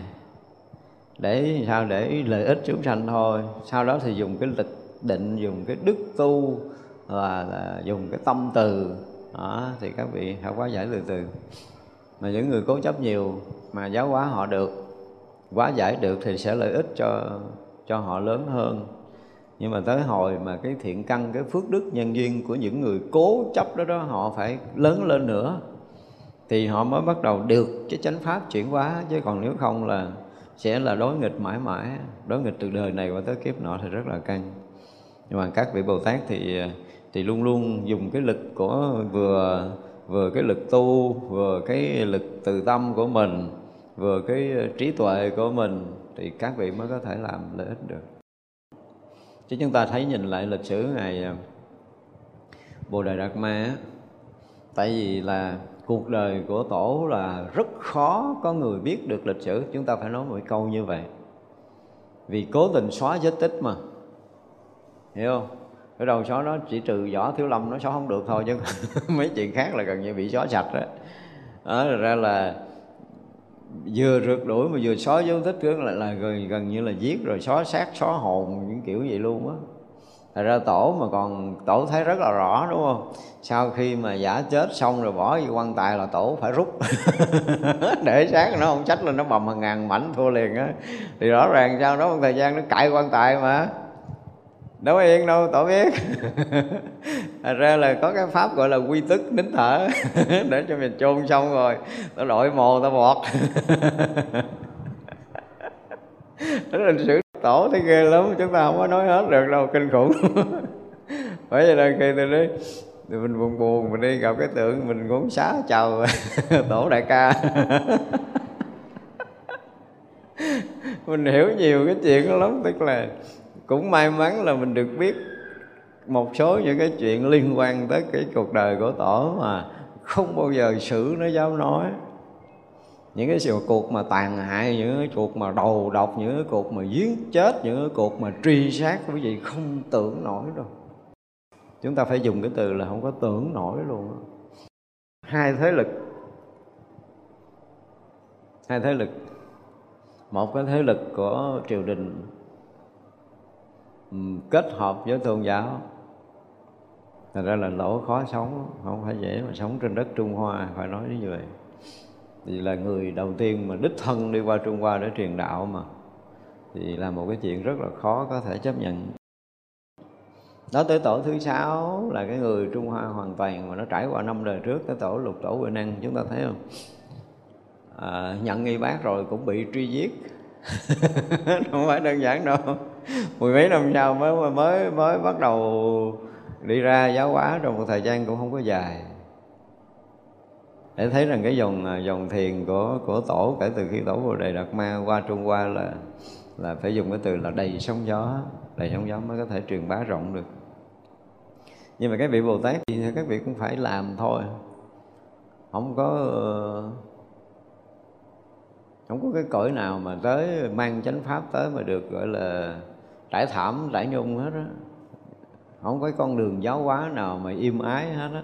Ai cũng thấy điều này rất là rõ. Tại vì những người có duyên với mình mình phải tới mình độ thôi chứ còn uh, hy vọng là cái gì? Trên đường giáo hóa được bình yên là đó là một cái hy vọng. Hy vọng mơ màng. Không có. Những người bình yên thì chúng ta phải coi lại phía sau đó là cái gì chứ nó không có phải là cái con đường truyền đạo nữa. Đừng có nói chuyện đơn giản tức là mình sẽ thấy rõ ở bên sau của cái sự bình yên đó đó. Đương nhiên là à, với đạo lý đủ để làm cho một cái người đi mà truyền đạo họ được yên ở trong cái cái chánh pháp trong cái cái đạo lý mà họ đang có. Nhưng về về mặt xã hội á, thì uh, dù là cái gì ở đây phương tiện là vừa bố thí nè ha vừa ái ngữ nè đó. Đó là phương tiện bồ tát phải đi đầu đúng không? Tứ nhất pháp là mấy cái này đi đầu nè tức là cho giúp ở đây là chu cấp, vô tận. Nhưng mà cũng không yên à. không có dễ đâu. Cho nên là cái vị bồ tát cũng thấy rất là rõ các cái cõi mà các vị đi tới. Đương nhiên với trí tuệ, với phước báo ở đây muốn nói là cái cái cao của các vị là về phước báo và trí tuệ á. Ở những cái vị mà tới cái bậc ly cấu địa này là cái phước lớn lắm, cái tuệ lớn lắm rồi. Mặc dù là thế gian có như thế nào, các vị cũng vẫn tự tại để đi tới nhưng mà đi tới cõi nào thì cũng phải nổi trội hơn về phước báo và trí huệ. Rất là trội. Và dùng dùng xài à, về phước báo về trí tuệ và về phương tiện thì à, phải dùng cái từ là nó nó bất định đó nó không có không có quy định nào trước đâu và không có đặt định được cái gì một chút nữa trơn. Phải nói thẳng một câu vậy đó. Đừng nói là hiện nay vậy thì ngày mai như vậy. Hiểu chưa? Cho nên là nói về lịch giảng thì mình dựng lên cái lịch vậy thôi chứ chưa chắc là tuần sau còn sống để giảng. Kiểu nó vậy. Nó bất định lắm. Đó là tâm của con người. Với cái hoàn cảnh của xã hội nó nói thì nếu như mà muốn duy trì thì phải dùng cái gì đó với tất cả những công phu tu hành nhiều đời nhiều kiếp rồi cộng thêm cái cái sự gia hộ gìn giữ các vị long thiên hộ pháp nhiều nhiều nhiều, nhiều chuyện lắm. Chứ không phải là một chuyện mà có thể được đâu cho nên là dù là có nổi trội đi nữa dù có hay đi nữa thì cái chuyện đó là chuyện gìn giữ và tu tập của chính bản thân các vị. Và dùng tất cả những nội lực công phu để lợi ích cho các loài các cõi là các vị phải rất là uh, phải nói là dụng lực dụng lực để có thể vượt qua những cái khó khăn rồi mới đem lại chánh pháp được cho chúng sanh chứ không phải là dễ đâu. Bồ Tát lúc muốn bỏ nhà để ở trong Phật Pháp tinh tấn tu hành liền có thể rời nhà vợ con quyến thuộc ngũ dục. Khi đã đi xuất gia thì siêng năng tu tập, khoảng một niệm được ngàn tam muội, được thấy ngàn đức phật, biết được thần lực của ngàn đức phật có thể chấn động ngàn thế giới nhận đến có thể thể hiện ngàn thân. Mỗi thân thể hiện ngàn bồ tát làm quyến thuộc. Nếu dùng nguyện lực thù thắng tự tại để thể hiện thì hơn số này trong trăm ngàn ức nó ra tha kiếp cũng chẳng đếm được uh, ẩn thì ờ, chúng ta sẽ thấy bình thường. Ngay cả nít 3 tuổi vẫn có thể uh, ăn hiếp được. Đó là chuyện bình thường nếu mà tác muốn ẩn. Nhưng mà chúng ta thấy ở đây là nha thị hiện xuống thế gian rồi là thị hiện có gia đình có vợ có con luôn nhưng muốn giờ muốn xuất gia rời ngũ dục đúng không? Thì xuất gia siêng tu. Đây dụng từ là siêng tu thôi. Nhưng quý vị dù mà thấy dụng từ là trong khoảng một niệm. À, thì được ngàn tam muội. Được thấy ngàn đức phật và biết được luôn cái thần lực có hàng ngàn đức phật. Nhưng mà ở đây không có dám nói là có được cái thần lực. Nhưng mà ở đây chỉ nói là biết thần lực của đức phật thôi. Biết được thần lực đức phật là ngầm biết là có thần lực hay không. Đúng không? Và có thể làm chấn động hàng ngàn thế giới tức là muốn muốn thể hiện là thể hiện, cho nên dùng thì à, thì phô ra bỏ thì ẩn tàng là vậy. Cái vị luôn luôn ờ, rất là rất là biết chuyện mình làm đấy đi. Mình phải phải nói một câu đó, tức là các vị bồ tát luôn rất là rõ ràng cái việc mình mình phải làm ở cõi nào, làm cái gì. Và luôn luôn quán sát cái phước của cái cái chúng sanh trong cõi đó. Cái chính là cái phước của người đó, của cái loài đó của cái cõi đó. Đương nhiên là trước khi tới, các vị đã thấy. Nhưng mà khi tới rồi á, thì cái duyên, cái phước của cõi đó, nó lại có cái gì, có sự biến động, có sự thay đổi. Và như vậy thì nó không có như cái lúc ban đầu các vị tới mỗi người nó có một cái hướng, chỉ cần một niệm sai sót của mình, một niệm đúng, một niệm sai, cái phước của mình đã thay đổi rồi. Một hành động đúng, một hành động sai, một lời nói đúng, một lời nói sai là cuộc đời của mình đã thay đổi, mất tiêu rồi. Mà chúng sanh luôn luôn bất giác chứ đâu có tỉnh.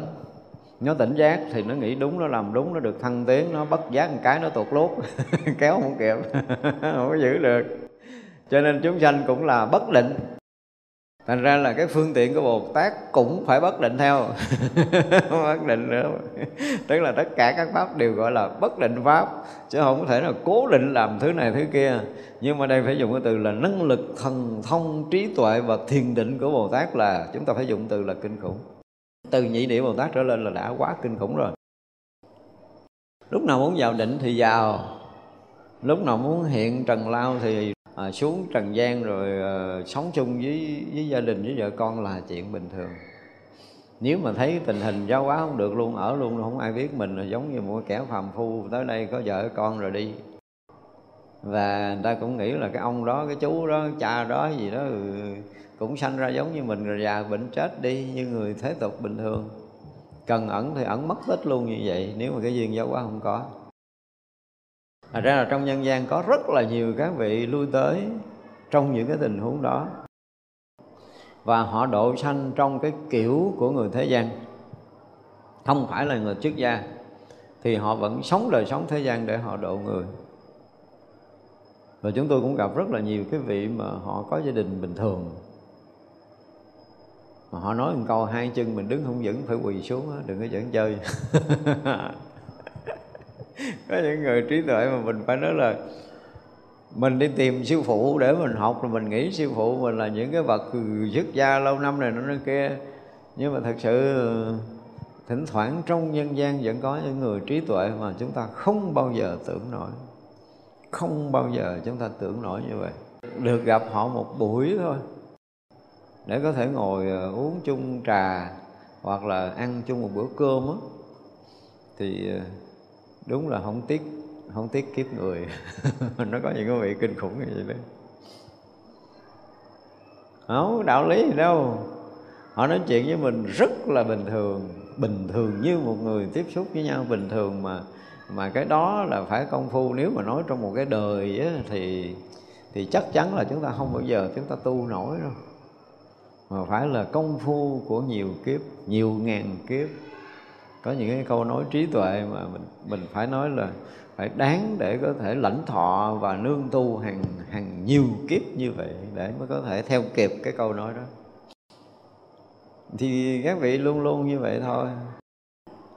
Có khi là à, các vị bồ tát chỉ xuống để hỗ trợ cái dòng pháp đó nha.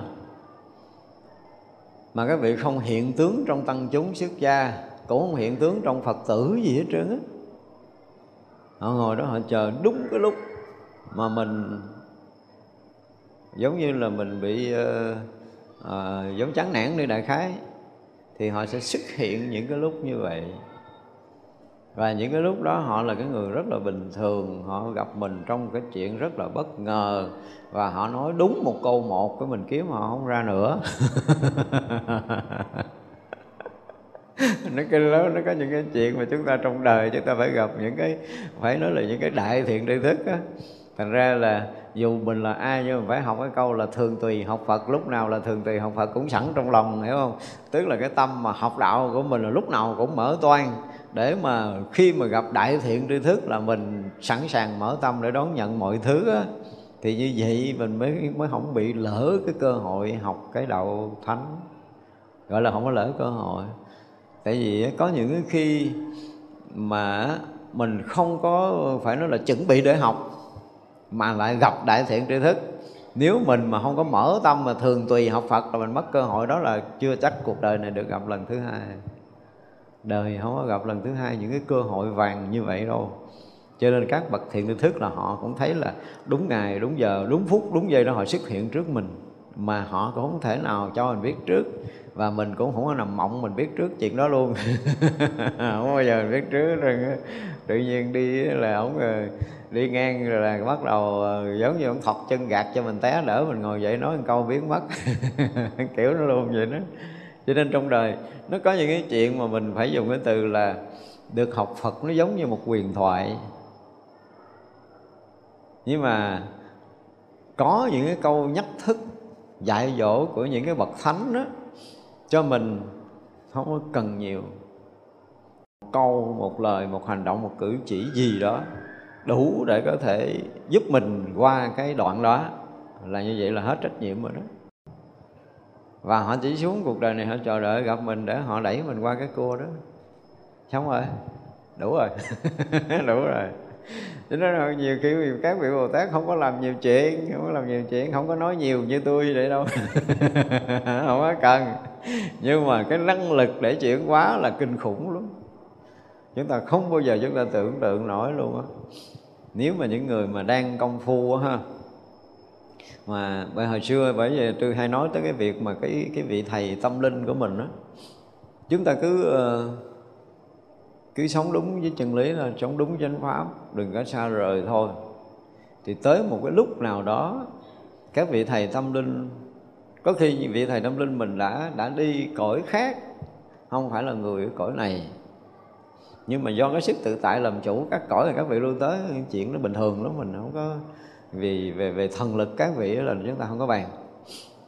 Và trong giai đoạn mà chúng ta công phu thực sự đỉnh điểm những cái khúc mà gần như là bế tắc không có khả năng phá vỡ với cái lực của mình.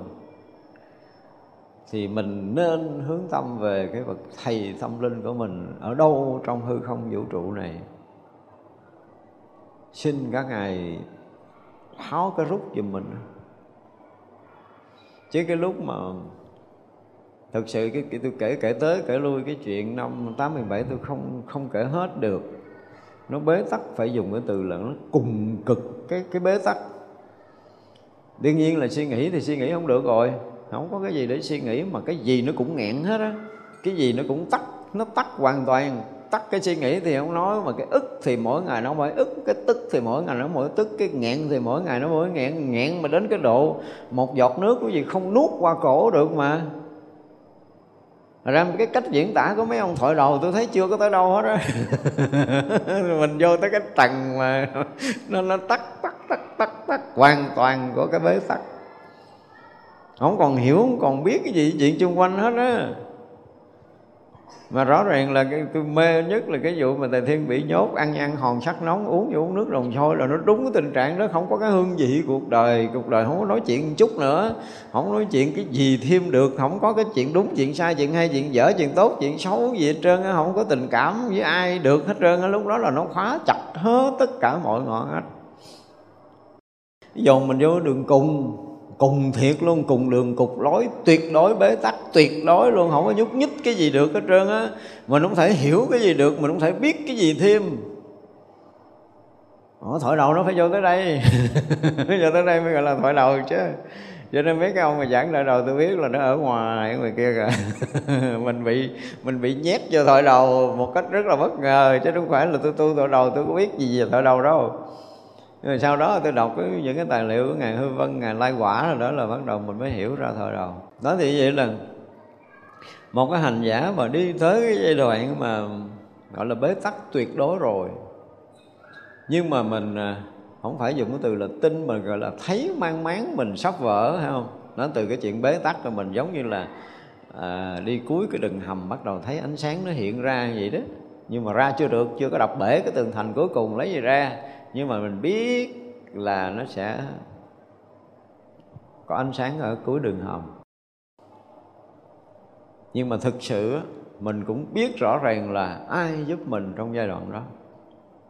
Rõ ràng những cái vị thầy tâm linh của mình, những vị thầy mà đã từng dẫn dắt mình trong nhiều đời, nhiều kiếp vừa qua, và do mình đã đi đúng con đường và đi đến cái chỗ cần phải tháo gút phải nói như vậy đó, tức là tất cả những cái việc đó là chúng ta cũng phải tự đi tới hết.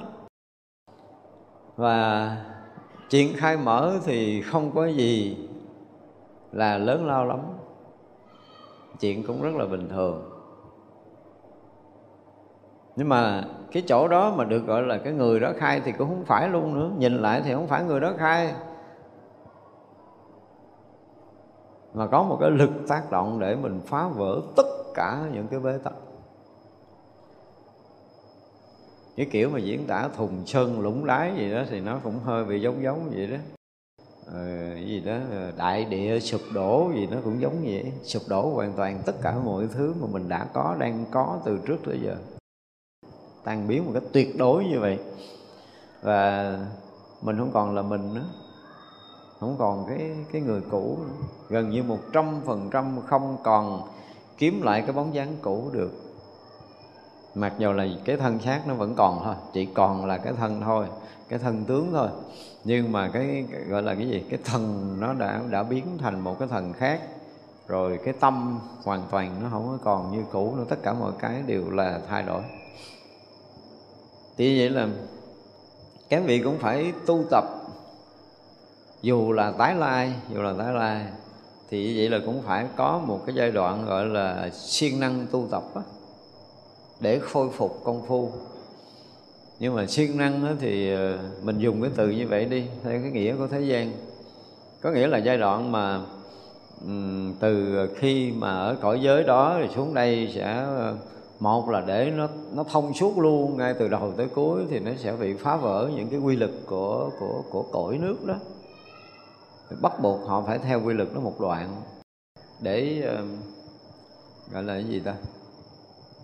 Giống như nó hoàn thiện một cái cái nền tảng căn bản của vật chất vậy đó đủ để có thể uh, tải một cái gì đủ lớn thì lúc đó sẽ khôi phục. Mà được gọi là khôi phục khôi phục công phu mà đa phần các vị xuống là đều tự khôi phục hết cộng thêm cái lực. Lúc nào thì cũng được uh, chư Phật gia hộ rồi thế đó là cái chuyện mà mình biết rồi à, chư đại bồ tát lúc nào cũng gìn giữ bảo hộ mình. Rồi còn cái việc là mình làm để một cái động thái nào đó ở đây phải dùng từ gì chỉ cần động thái nào đó để mình chuyển mình qua một cái trạng thái khác. Thì à, sẽ bắt đầu thấy được nhưng mà cái việc mà chấn động ngàn thế giới cái phút à, cái phút nhập đạo thì mình nói rất là rất là khó có một cái sự thông cảm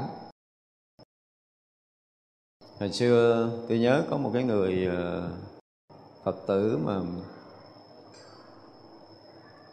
trong cái giai đoạn tôi nhập thất ờ, uh, 2007 á, có tới đây thăm. Và sau đó cô kể cô tới đây thì nó sẽ nó xảy ra cái gì? Rồi cô về cô chạy qua khỏi đây hơn năm bảy cây số tới cái vườn cao su gần tới phà cát lái thì cái chuyện đó nó mới mới bắt đầu hết đi, hết hết hết cái trạng thái đó. Tức là tới nhầm cái lúc mà đang nhầm thất mà 2007 là năm mà tôi có một cái biến chuyển cực kỳ lớn. Cô tới ờ, sau một bước biến chuyển của mình trong cái giai đoạn đó. Thì ờ, chúng ta có giai đoạn mà biến chuyển thực sự trong cái cảnh giới của của tâm á. Không phải là cảnh giới công phu nữa, mà là cảnh giới của tâm á thì mỗi lần biến chuyển của mình thì đúng là chấn động, không phải cái thế giới này. Thế giới loài người gần như không biết. Thế giới loài người gần như là không biết. Trừ trong thế giới loài người này có một người chứng đạo đâu đó, hiểu không? Thì họ sẽ nhận ra cái sự chấn động này. Và họ nhận ra ánh sáng này, nhận ra hào quang này. Còn không là cái hào quang và ánh sáng đó nó sẽ đi đến những cái thế giới tương ưng những cảnh giới tương ưng và rộng mà rõ ràng là một sự chấn động kinh hoàng cho cái thế giới tâm linh.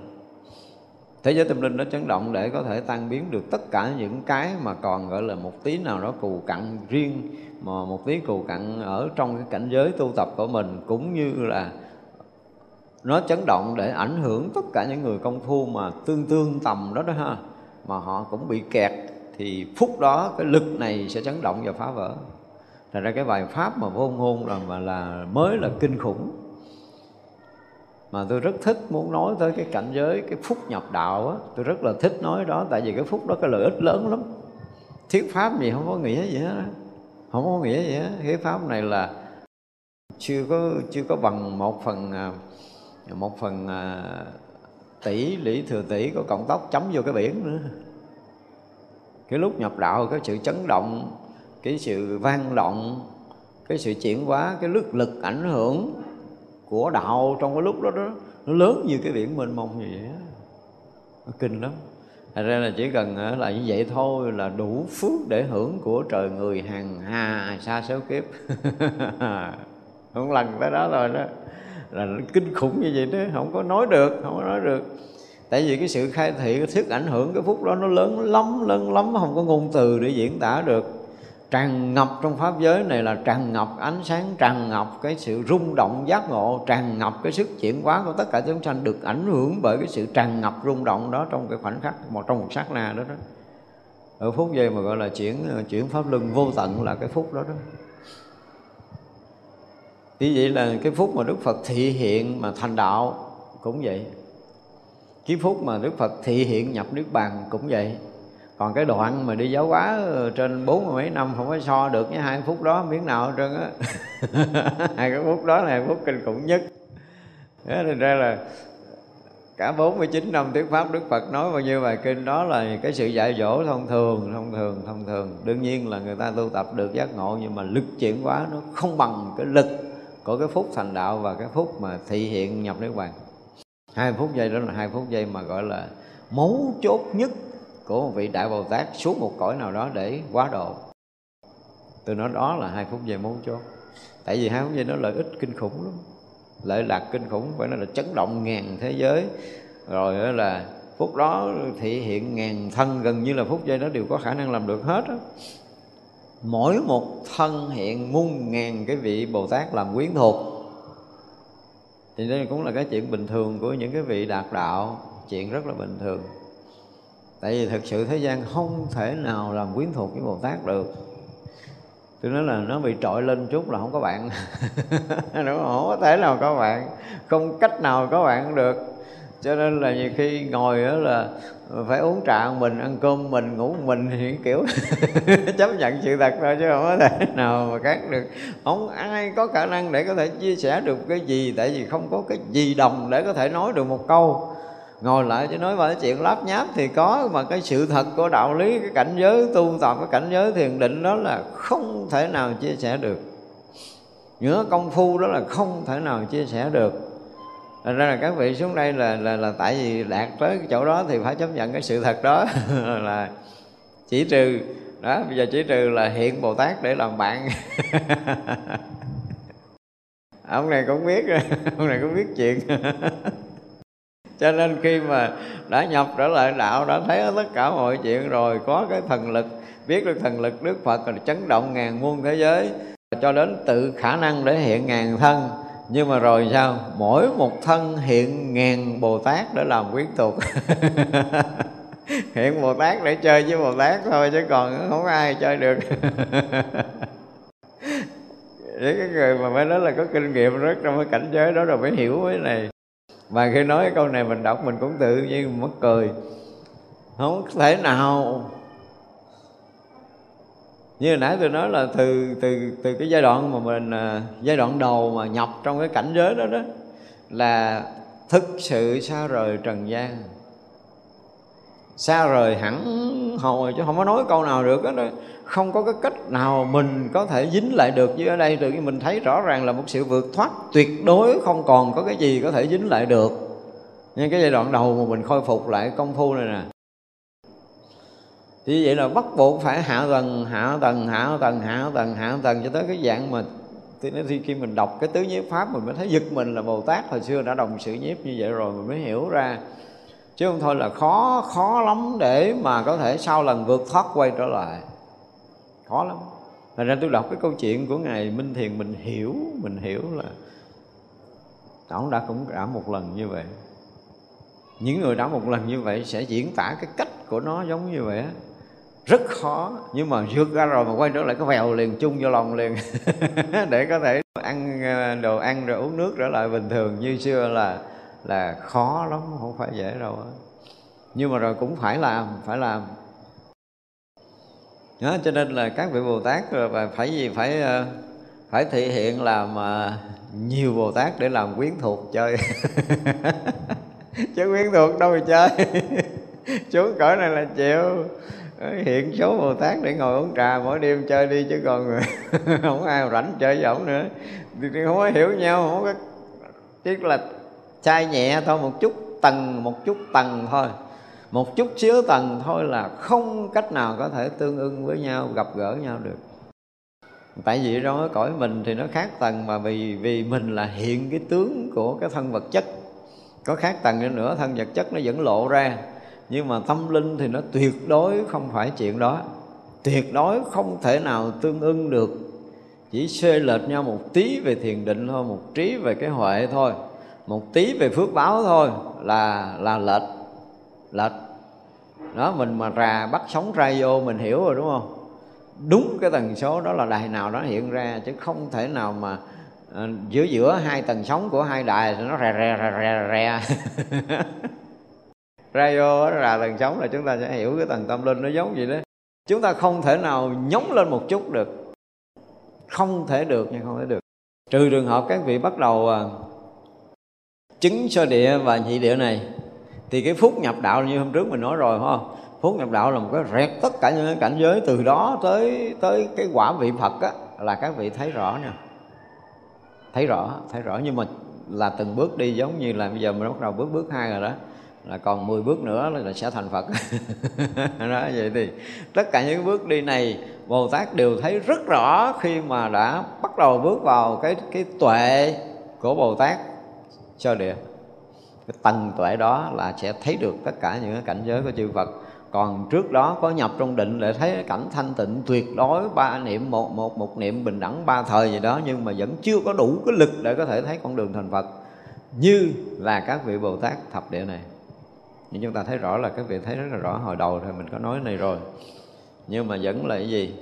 À, muốn có bạn bè thì hiện Bồ Tát ra chơi đi. đây là cái kiếm người chơi là không có rồi. Rất là mắc cười. Tôi nói tôi đọc mỗi một thân thì hiện ngàn bồ tát là quyến thuộc. Tôi nói ủa chi vậy ta? Tới đây chúng sanh đầy hồi đầu mình học mình cũng ngỡ ngớ ngớ ngớ nhưng, nhưng mà sau này mình hiểu ờ à, không có chơi ai được đâu. Hiện bồ tát ra chơi đi.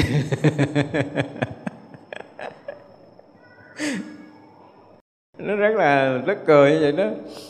Đương nhiên là nó không phải là cô đơn tức là trong cái cảnh giới thánh thì không thể câu đơn nhưng mà muốn kiếm một cái bạn đồng hành thì không thể nào có được không thể nào có được. Duyên ví dụ như là à, hai người ngang cái tầng tu chứng với nhau và đồng phát nguyện xuống cõi này và đồng hứa hẹn là cùng nhau để mà có thể làm lợi ích chúng sanh. Đó thì đó là một sự may mắn trong đời. Xuống cõi đó có người chơi. Nhưng mà nhiều khi anh chơi cũng không có bền.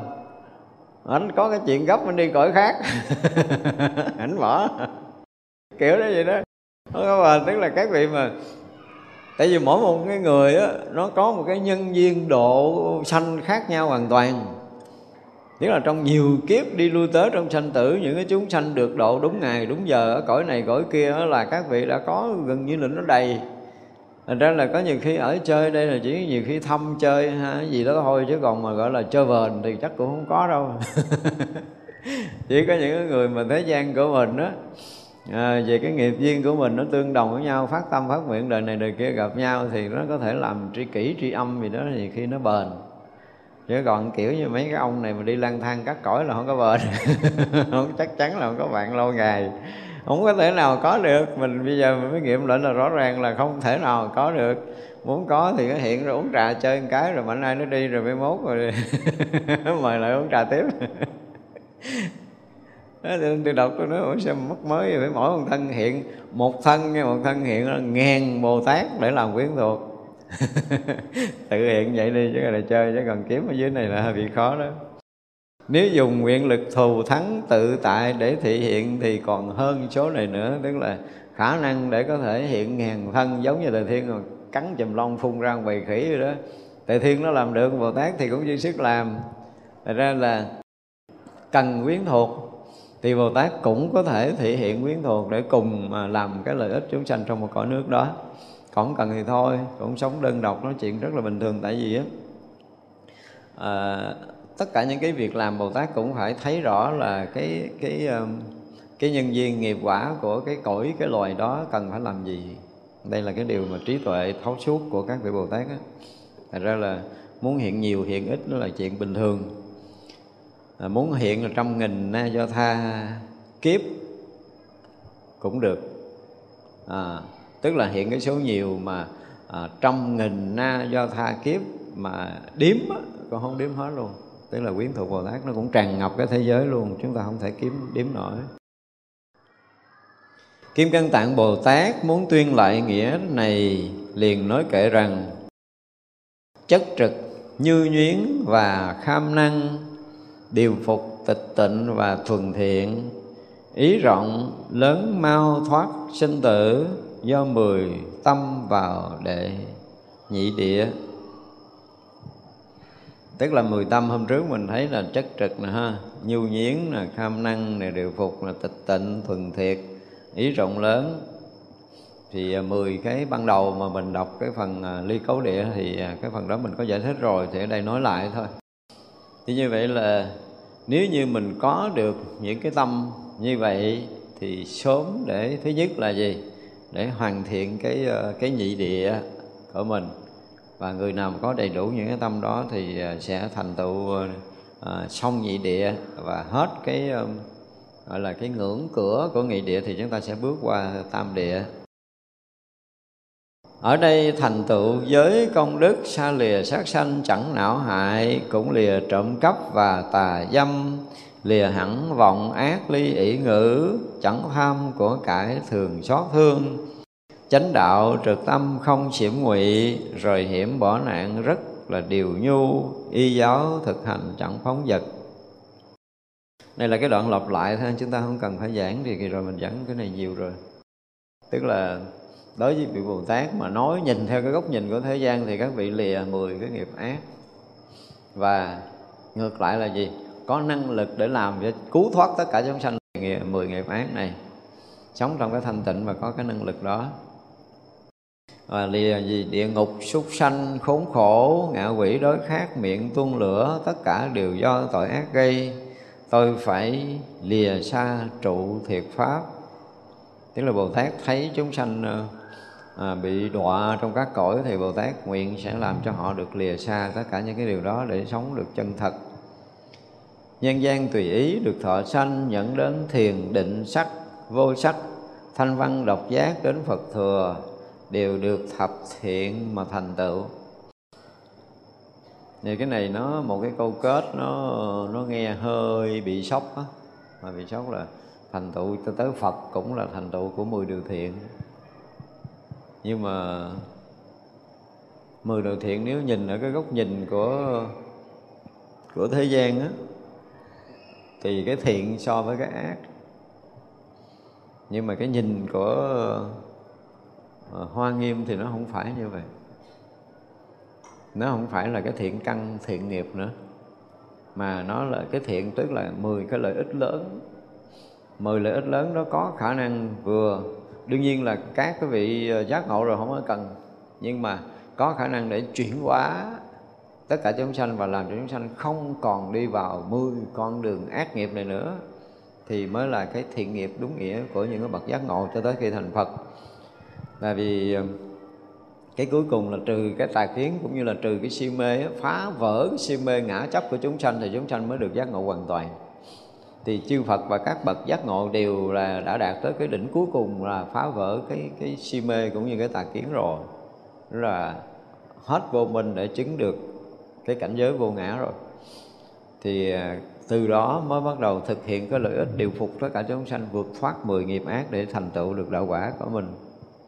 Tư duy như vậy chẳng phóng vật, tự gìn tịnh giới dạy người trì, lại thấy quần sanh chịu đau khổ, lại càng thêm lớn tâm đại bi.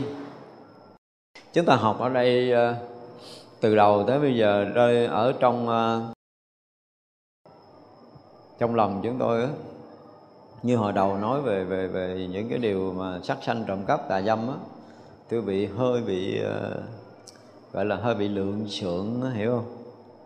Vì uh, trong sơ địa đã nói tới những cái cảnh tu chứng mà hôm rồi mình nói những cái quả tu chứng những hình thức tu chứng rồi năng lực của tự tâm rồi năng lực cứu độ rồi lòng từ là chúng ta đã thấy kinh khủng rồi hiểu không? Tự nhiên bước qua ly cấu địa này thì ờ, không biết là nó có cái gì lệch lạc ở trong bản dịch hay không, mà lại nói cái cách của cái bậc vị địa bồ tát này ly cấu địa nó ờ, nó nghe có vẻ nó phàm tình.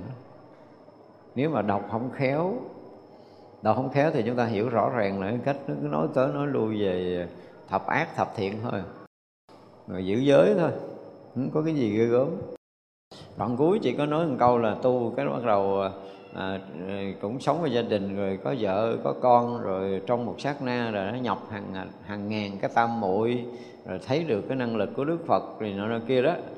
Thì cái đoạn đó chỉ có một chút đó với lại trước đó là tới lui tới lui tới gian làm thượng thủ thì có thể chấp nhận được. Hoặc là trước đó nói về cái phước báo thì à, có thể thường hiện thân làm chuyển lương thánh lương vương làm quốc chủ có nghĩa là cái phước báo lớn phước bao lớn, trí tuệ lớn, thì cái này là cái việc thường của những cái bậc nhị địa rồi. Chứ mà cái việc giáo hóa thì là cái sự thấy nhìn. Chúng ta hồi trước đọc rõ là, ví dụ như sát sanh là trong cái tự tánh của nó không có sát là kỳ đỏ đó mình đã nói rồi, đúng không? Tức là không phải vì có mục đích giữ giới ban đầu giống như từ chữ mà nói như không có khéo thì mình sẽ thấy cái cách lý luận của nhị địa bồ tát này tôi thực sự tôi không có à, gọi là, hứng khởi lắm để vàng nhưng mà sau khi mình đọc kỹ mình thấy là một cái lối cách nói rất là khéo léo. Thì đây là cái pháp mà, gọi là, cái phương tiện độ của cái hàng Bồ Tát mà nếu như muốn cho chúng sanh mà vượt thoát thì chắc chắn là phải dứt trừ 10 cái ác nghiệp rồi. Đó là cái chuyện đương nhiên trong cái hệ thống kinh nguyên thủy cũng như đại thừa Phật giáo. Nếu mình không dứt trừ được 10 nghiệp ác thì không thể nào chứng quả thánh. Cho nên đây dụng từ là thành tựu luôn, cho tới Phật thừa cũng phải là nhân cái 10 cái thập thiện này mà thành. Thì kinh Hoa Nghiêm cũng đã nói rõ điều này. Rồi mình thấy nếu mình nghiệm lại cái cái thập thiện, thập ác thì mình thấy rõ là À, cái con đường cứu độ của chư Bồ Tát cũng phải dựa lên cái phương tiện ban đầu này. Đây là phương tiện ban đầu, nhưng mà chúng ta thấy rõ ràng là nó cũng là phương tiện cuối cùng. Tại vì để cho cái niệm thiện mỗi ngày mỗi được tăng trưởng tăng trưởng cho tới mức độ cực thiện và dứt trừ tất cả những cái điểm ác không được sinh khởi nơi tâm của mình. Công phu như vậy thì à, rõ ràng là một đời một kiếp chúng ta cũng rất là khó làm, chứ không phải dễ đâu. Vậy ra đây để nhắc tới nhắc lui cái thứ hai nữa là gì? Nếu như mình sử dụng một cái loại từ chữ khác á, mà khéo léo một chút thì chúng ta mới mới chúng ta phải dùng cái từ là khẳng định những cái vị đã thành tựu thánh quả hiểu chưa? Thì là họ đã ở trong cảnh giới thanh tịnh rồi không còn bị nhiễm bởi phàm trần nữa cho nên việc giữ giới là không cần phải được đặt ra nhưng đối với chúng sanh bề bình thường chưa có được giác ngộ giải thoát tâm còn có thể bị động bị nhiễm với phàm trần thì bồ tát phương tiện giới pháp để cho à, ngăn bớt cái sự sai phạm sai lầm của chúng sanh. Thì cái lý luận đó nó phải phân ra rành mạch như vậy thì nó hay hơn. Nhưng mà trong này nó lẫn lẫn lộn lộn lẫn lẫn lộn lộn giống như bồ tát còn phải giữ giới hiểu không? Đọc không khéo là chúng ta sẽ bị cái này nhưng mà chính cái cái cái đoạn này chúng tôi cũng cũng không hiểu nữa, hết cái đoạn từ đầu tới cuối rồi tôi không hiểu là nó đã bị sai ở chỗ nào thì mình không biết. Có khi sau này, sau cái đời này một số ông tổ mấy ông cũng không phải là à, người giác ngộ giải thoát gì, nhưng mà có quyền để giữ được cái ờ, cái tạng kinh, hiểu không? Và đọc tới đây thì thấy cũng ngứa ngáy, thôi thêm vô theo cái ý của mình tổ thôi, chứ cái này nó không phải là ngoại đạo. Nhưng mà đây là kiến giải của cái người sơ học đạo. Gìn giữ giới mới được thanh tịnh. Hiểu không, đây là sơ tâm học đạo. Và bắt đầu khởi đầu từ con đường thiện để đi vào, thì đương nhiên đó là con đường căn bản của Phật đạo rồi. Người này kiến giải thì nó không có phải là ngoại đạo. Nhưng nếu mà thêm cái đoạn kiến giải để làm lẫn lộn, cái lý luận vượt thoát của cái nhị địa này thì quá tiếc đi. Tôi đọc tôi vẫn thấy tiếc, mặc dù mình giảng, mình vẫn thấy nó có một cái gì đó mình mình mình ờ, không có cảm, thông cảm một cách tuyệt đối được với cái cách lý luận này. Nếu muốn nói đoạn này mà cho tôi có thời gian tôi nói lại thì quý vị đọc lại nó sẽ rất là rành mạch, tức là tôi sẽ phân ra làm hai giống như nãy nói rồi đó. Bồ tát ly cấu địa là gì? Phải khẳng định ly cấu tức là không còn cấu nhiễm, đúng không? Là đã tuyệt đối thanh tịnh tâm, đã chứng tới cảnh giới tuyệt đối giác ngộ giải thoát rồi. Cho nên tâm các vị là không còn thấy có cái dính nhiễm bất kỳ một cái điều gì. Và nhìn thấy chúng sanh còn bị dính nhiễm trong tam giới, còn có khả năng dẫn tới khổ đau trong sanh tử, cho nên Bồ Tát nguyện là sẽ cứu thoát họ bằng con đường thập thiện. Đó, mình phải lý luận rất rõ như vậy để người ta học, người ta hiểu cái phẩm này là các vị Bồ Tát mà khi đã giác ngộ muốn độ sanh thì thấy rõ cái nghiệp báo cái nhân quả của chúng sanh đã bị khổ não trong tam giới là cái gì là ra các vị mới bắt đầu đi vào để độ sanh. Thì mình giảng là từ đầu giờ mình gắn bẻ bẻ bẻ vậy đó, nhưng mà cũng muốn nén để cuối cùng để nói. Chứ đầu cái phẩm này là thực sự là rất là khó nếu không là mình giảng theo cái kiểu phàm phu mà không phải tới đây là cảnh giới của Bồ Tát chuẩn bị thành Phật rồi không thể nói tới cái chuyện mà trì giới rồi, rồi, rồi giữ giới sắc sanh trộm cắp tà dâm này nó nói kia được. Không có nói cái chuyện đó được. Chuyện đó là chuyện của phàm phu. Và đó là phương tiện của Bồ Tát dẫn dắt phàm phu bước đầu đi theo con đường giác ngộ giải thoát. Phải sống đúng như vậy để lần lần có đầy đủ phước đức thiện căn tiến sâu vào con đường giác ngộ giải thoát để có thể vượt thoát sinh tử này thì đó là cái cách của mình. Nhưng mà nếu như sau này mình à, mình à, gọi là, có điều kiện ngồi lại để mà phải hiểu đến một số đoạn dụng từ là mình hiểu đến lên mà nó nhớ khác, thì những cái từ chữ này tôi sẽ đổi lại, tôi sẽ đổi lại. Và người đọc bảo đảm là họ sẽ thấy rất rõ ràng là hai vế. Một cái vế khẳng định ly cấu địa của Bồ Tát, Tức là Bồ Tát đã đạt tới cảnh giới ly cấu là không còn ô nhiễm, Không còn dính mắc trong tam giới này dù bất kỳ cái gì nữa. Và với trí tuệ ly cấu vượt thoát đó, các vị nhìn thấy cái nghiệp tập sinh tử của chúng sanh là cái gì cái gì cái gì? Cho nên các vị bắt đầu mới khởi phương tiện độ sanh, dẫn dắt chúng sanh đi vào con đường thiện nghiệp để lần từng bước từng bước đi vào cái sự thanh tịnh và giác ngộ tuyệt đối của đạo Phật. Đó, chúng ta, cái phẩm này là chúng ta phải hiểu như vậy á. Mặc dù ở đây thì cũng nhắc đi nhắc lại những cái đoạn trước mình đã giảng rồi thôi. Nhưng mà tại vì à, tới đây cũng cảm giác hơi bị khó chịu, thành ra phải nói cái đoạn này. Chứ tất, nếu mà bây giờ tôi không nói tới kết thúc, tôi cũng phải nói là tại vì rất là, phẩm này khiến cho chúng tôi rất là khó giảng, bị sẵn. Quý vị thấy tôi giảng cờ lực, cờ sực, cờ lực, cờ sực, cờ lực, cờ sực là tại vì cái lý luận nó là bị hư. Lý luận nó cái kiểu mà lơm rơ mơ là nói chuyện của thế tục á. Tự nhiên không sát sanh, không trộm cắp, không tà dâm này nọ kia là mình sẽ lý luận theo cái kiểu đó. Mà lý luận theo kiểu đó thì không phải là cảnh giới ly cấu đừng có bao giờ tưởng tượng là do giữ giới mới được thanh tịnh là sai. Cái đó là phàm phu lắm. Mà người nó chứng thánh rồi đâu có cần giữ giới đâu. Một người tu tốt như sáng giờ mình nói mình lý luận cũng đâu có cần giữ giới đâu.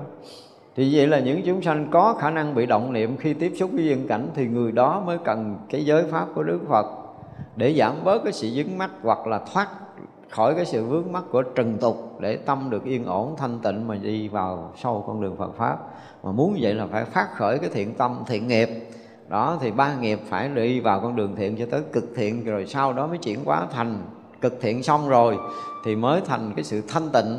Và thanh tịnh rồi thì mới được giác ngộ giải thoát. Đó là những cái bước rất rõ ràng, đó là gọi là cái phương tiện độ của bồ tát. Thấy con đường dẫn tới cái sự thanh tịnh, không dính nhiễm mà bồ tát bắt đầu khởi phương tiện để độ sanh đó, rõ ràng là hai giới hai giới thì chúng ta phải đọc cái cái phẩm ly cấu địa này chúng ta phải hiểu hai giới này.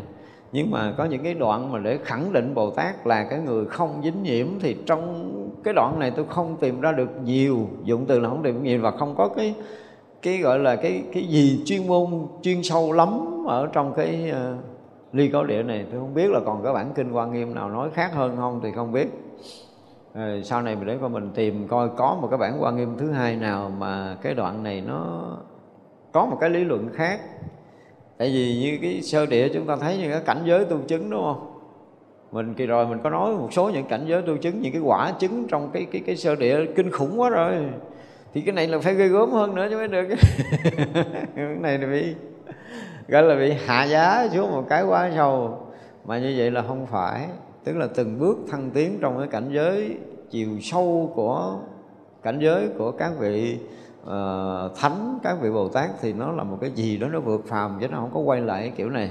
Quay lại đây là để độ sanh thôi là phương tiện cái thấy nhìn của bồ tát và phương tiện đối với tất cả các loài các cõi là phải có những cái bước tu những bước đi như vậy thì mới có thể làm cho tâm yên định mới có thể tới thanh tịnh mới có thể vượt thoát. Lý luận nó làm sao nó phải theo cái thứ tự đó đó thì nó mới đúng nghĩa của cái ly địa, ly cấu địa này. Nhưng mà này lý lý luận nó bị ờ, cái gì á, mình không dám nói là rối loạn, nhưng mà nó gọi là mất trật tự trong cái công phu tu chứng rõ ràng. Thôi, bữa nay chúng ta học tới đây, chúng ta nghỉ ha. Quý vị chúng tay hồi hướng chúng ờ, sanh à, vô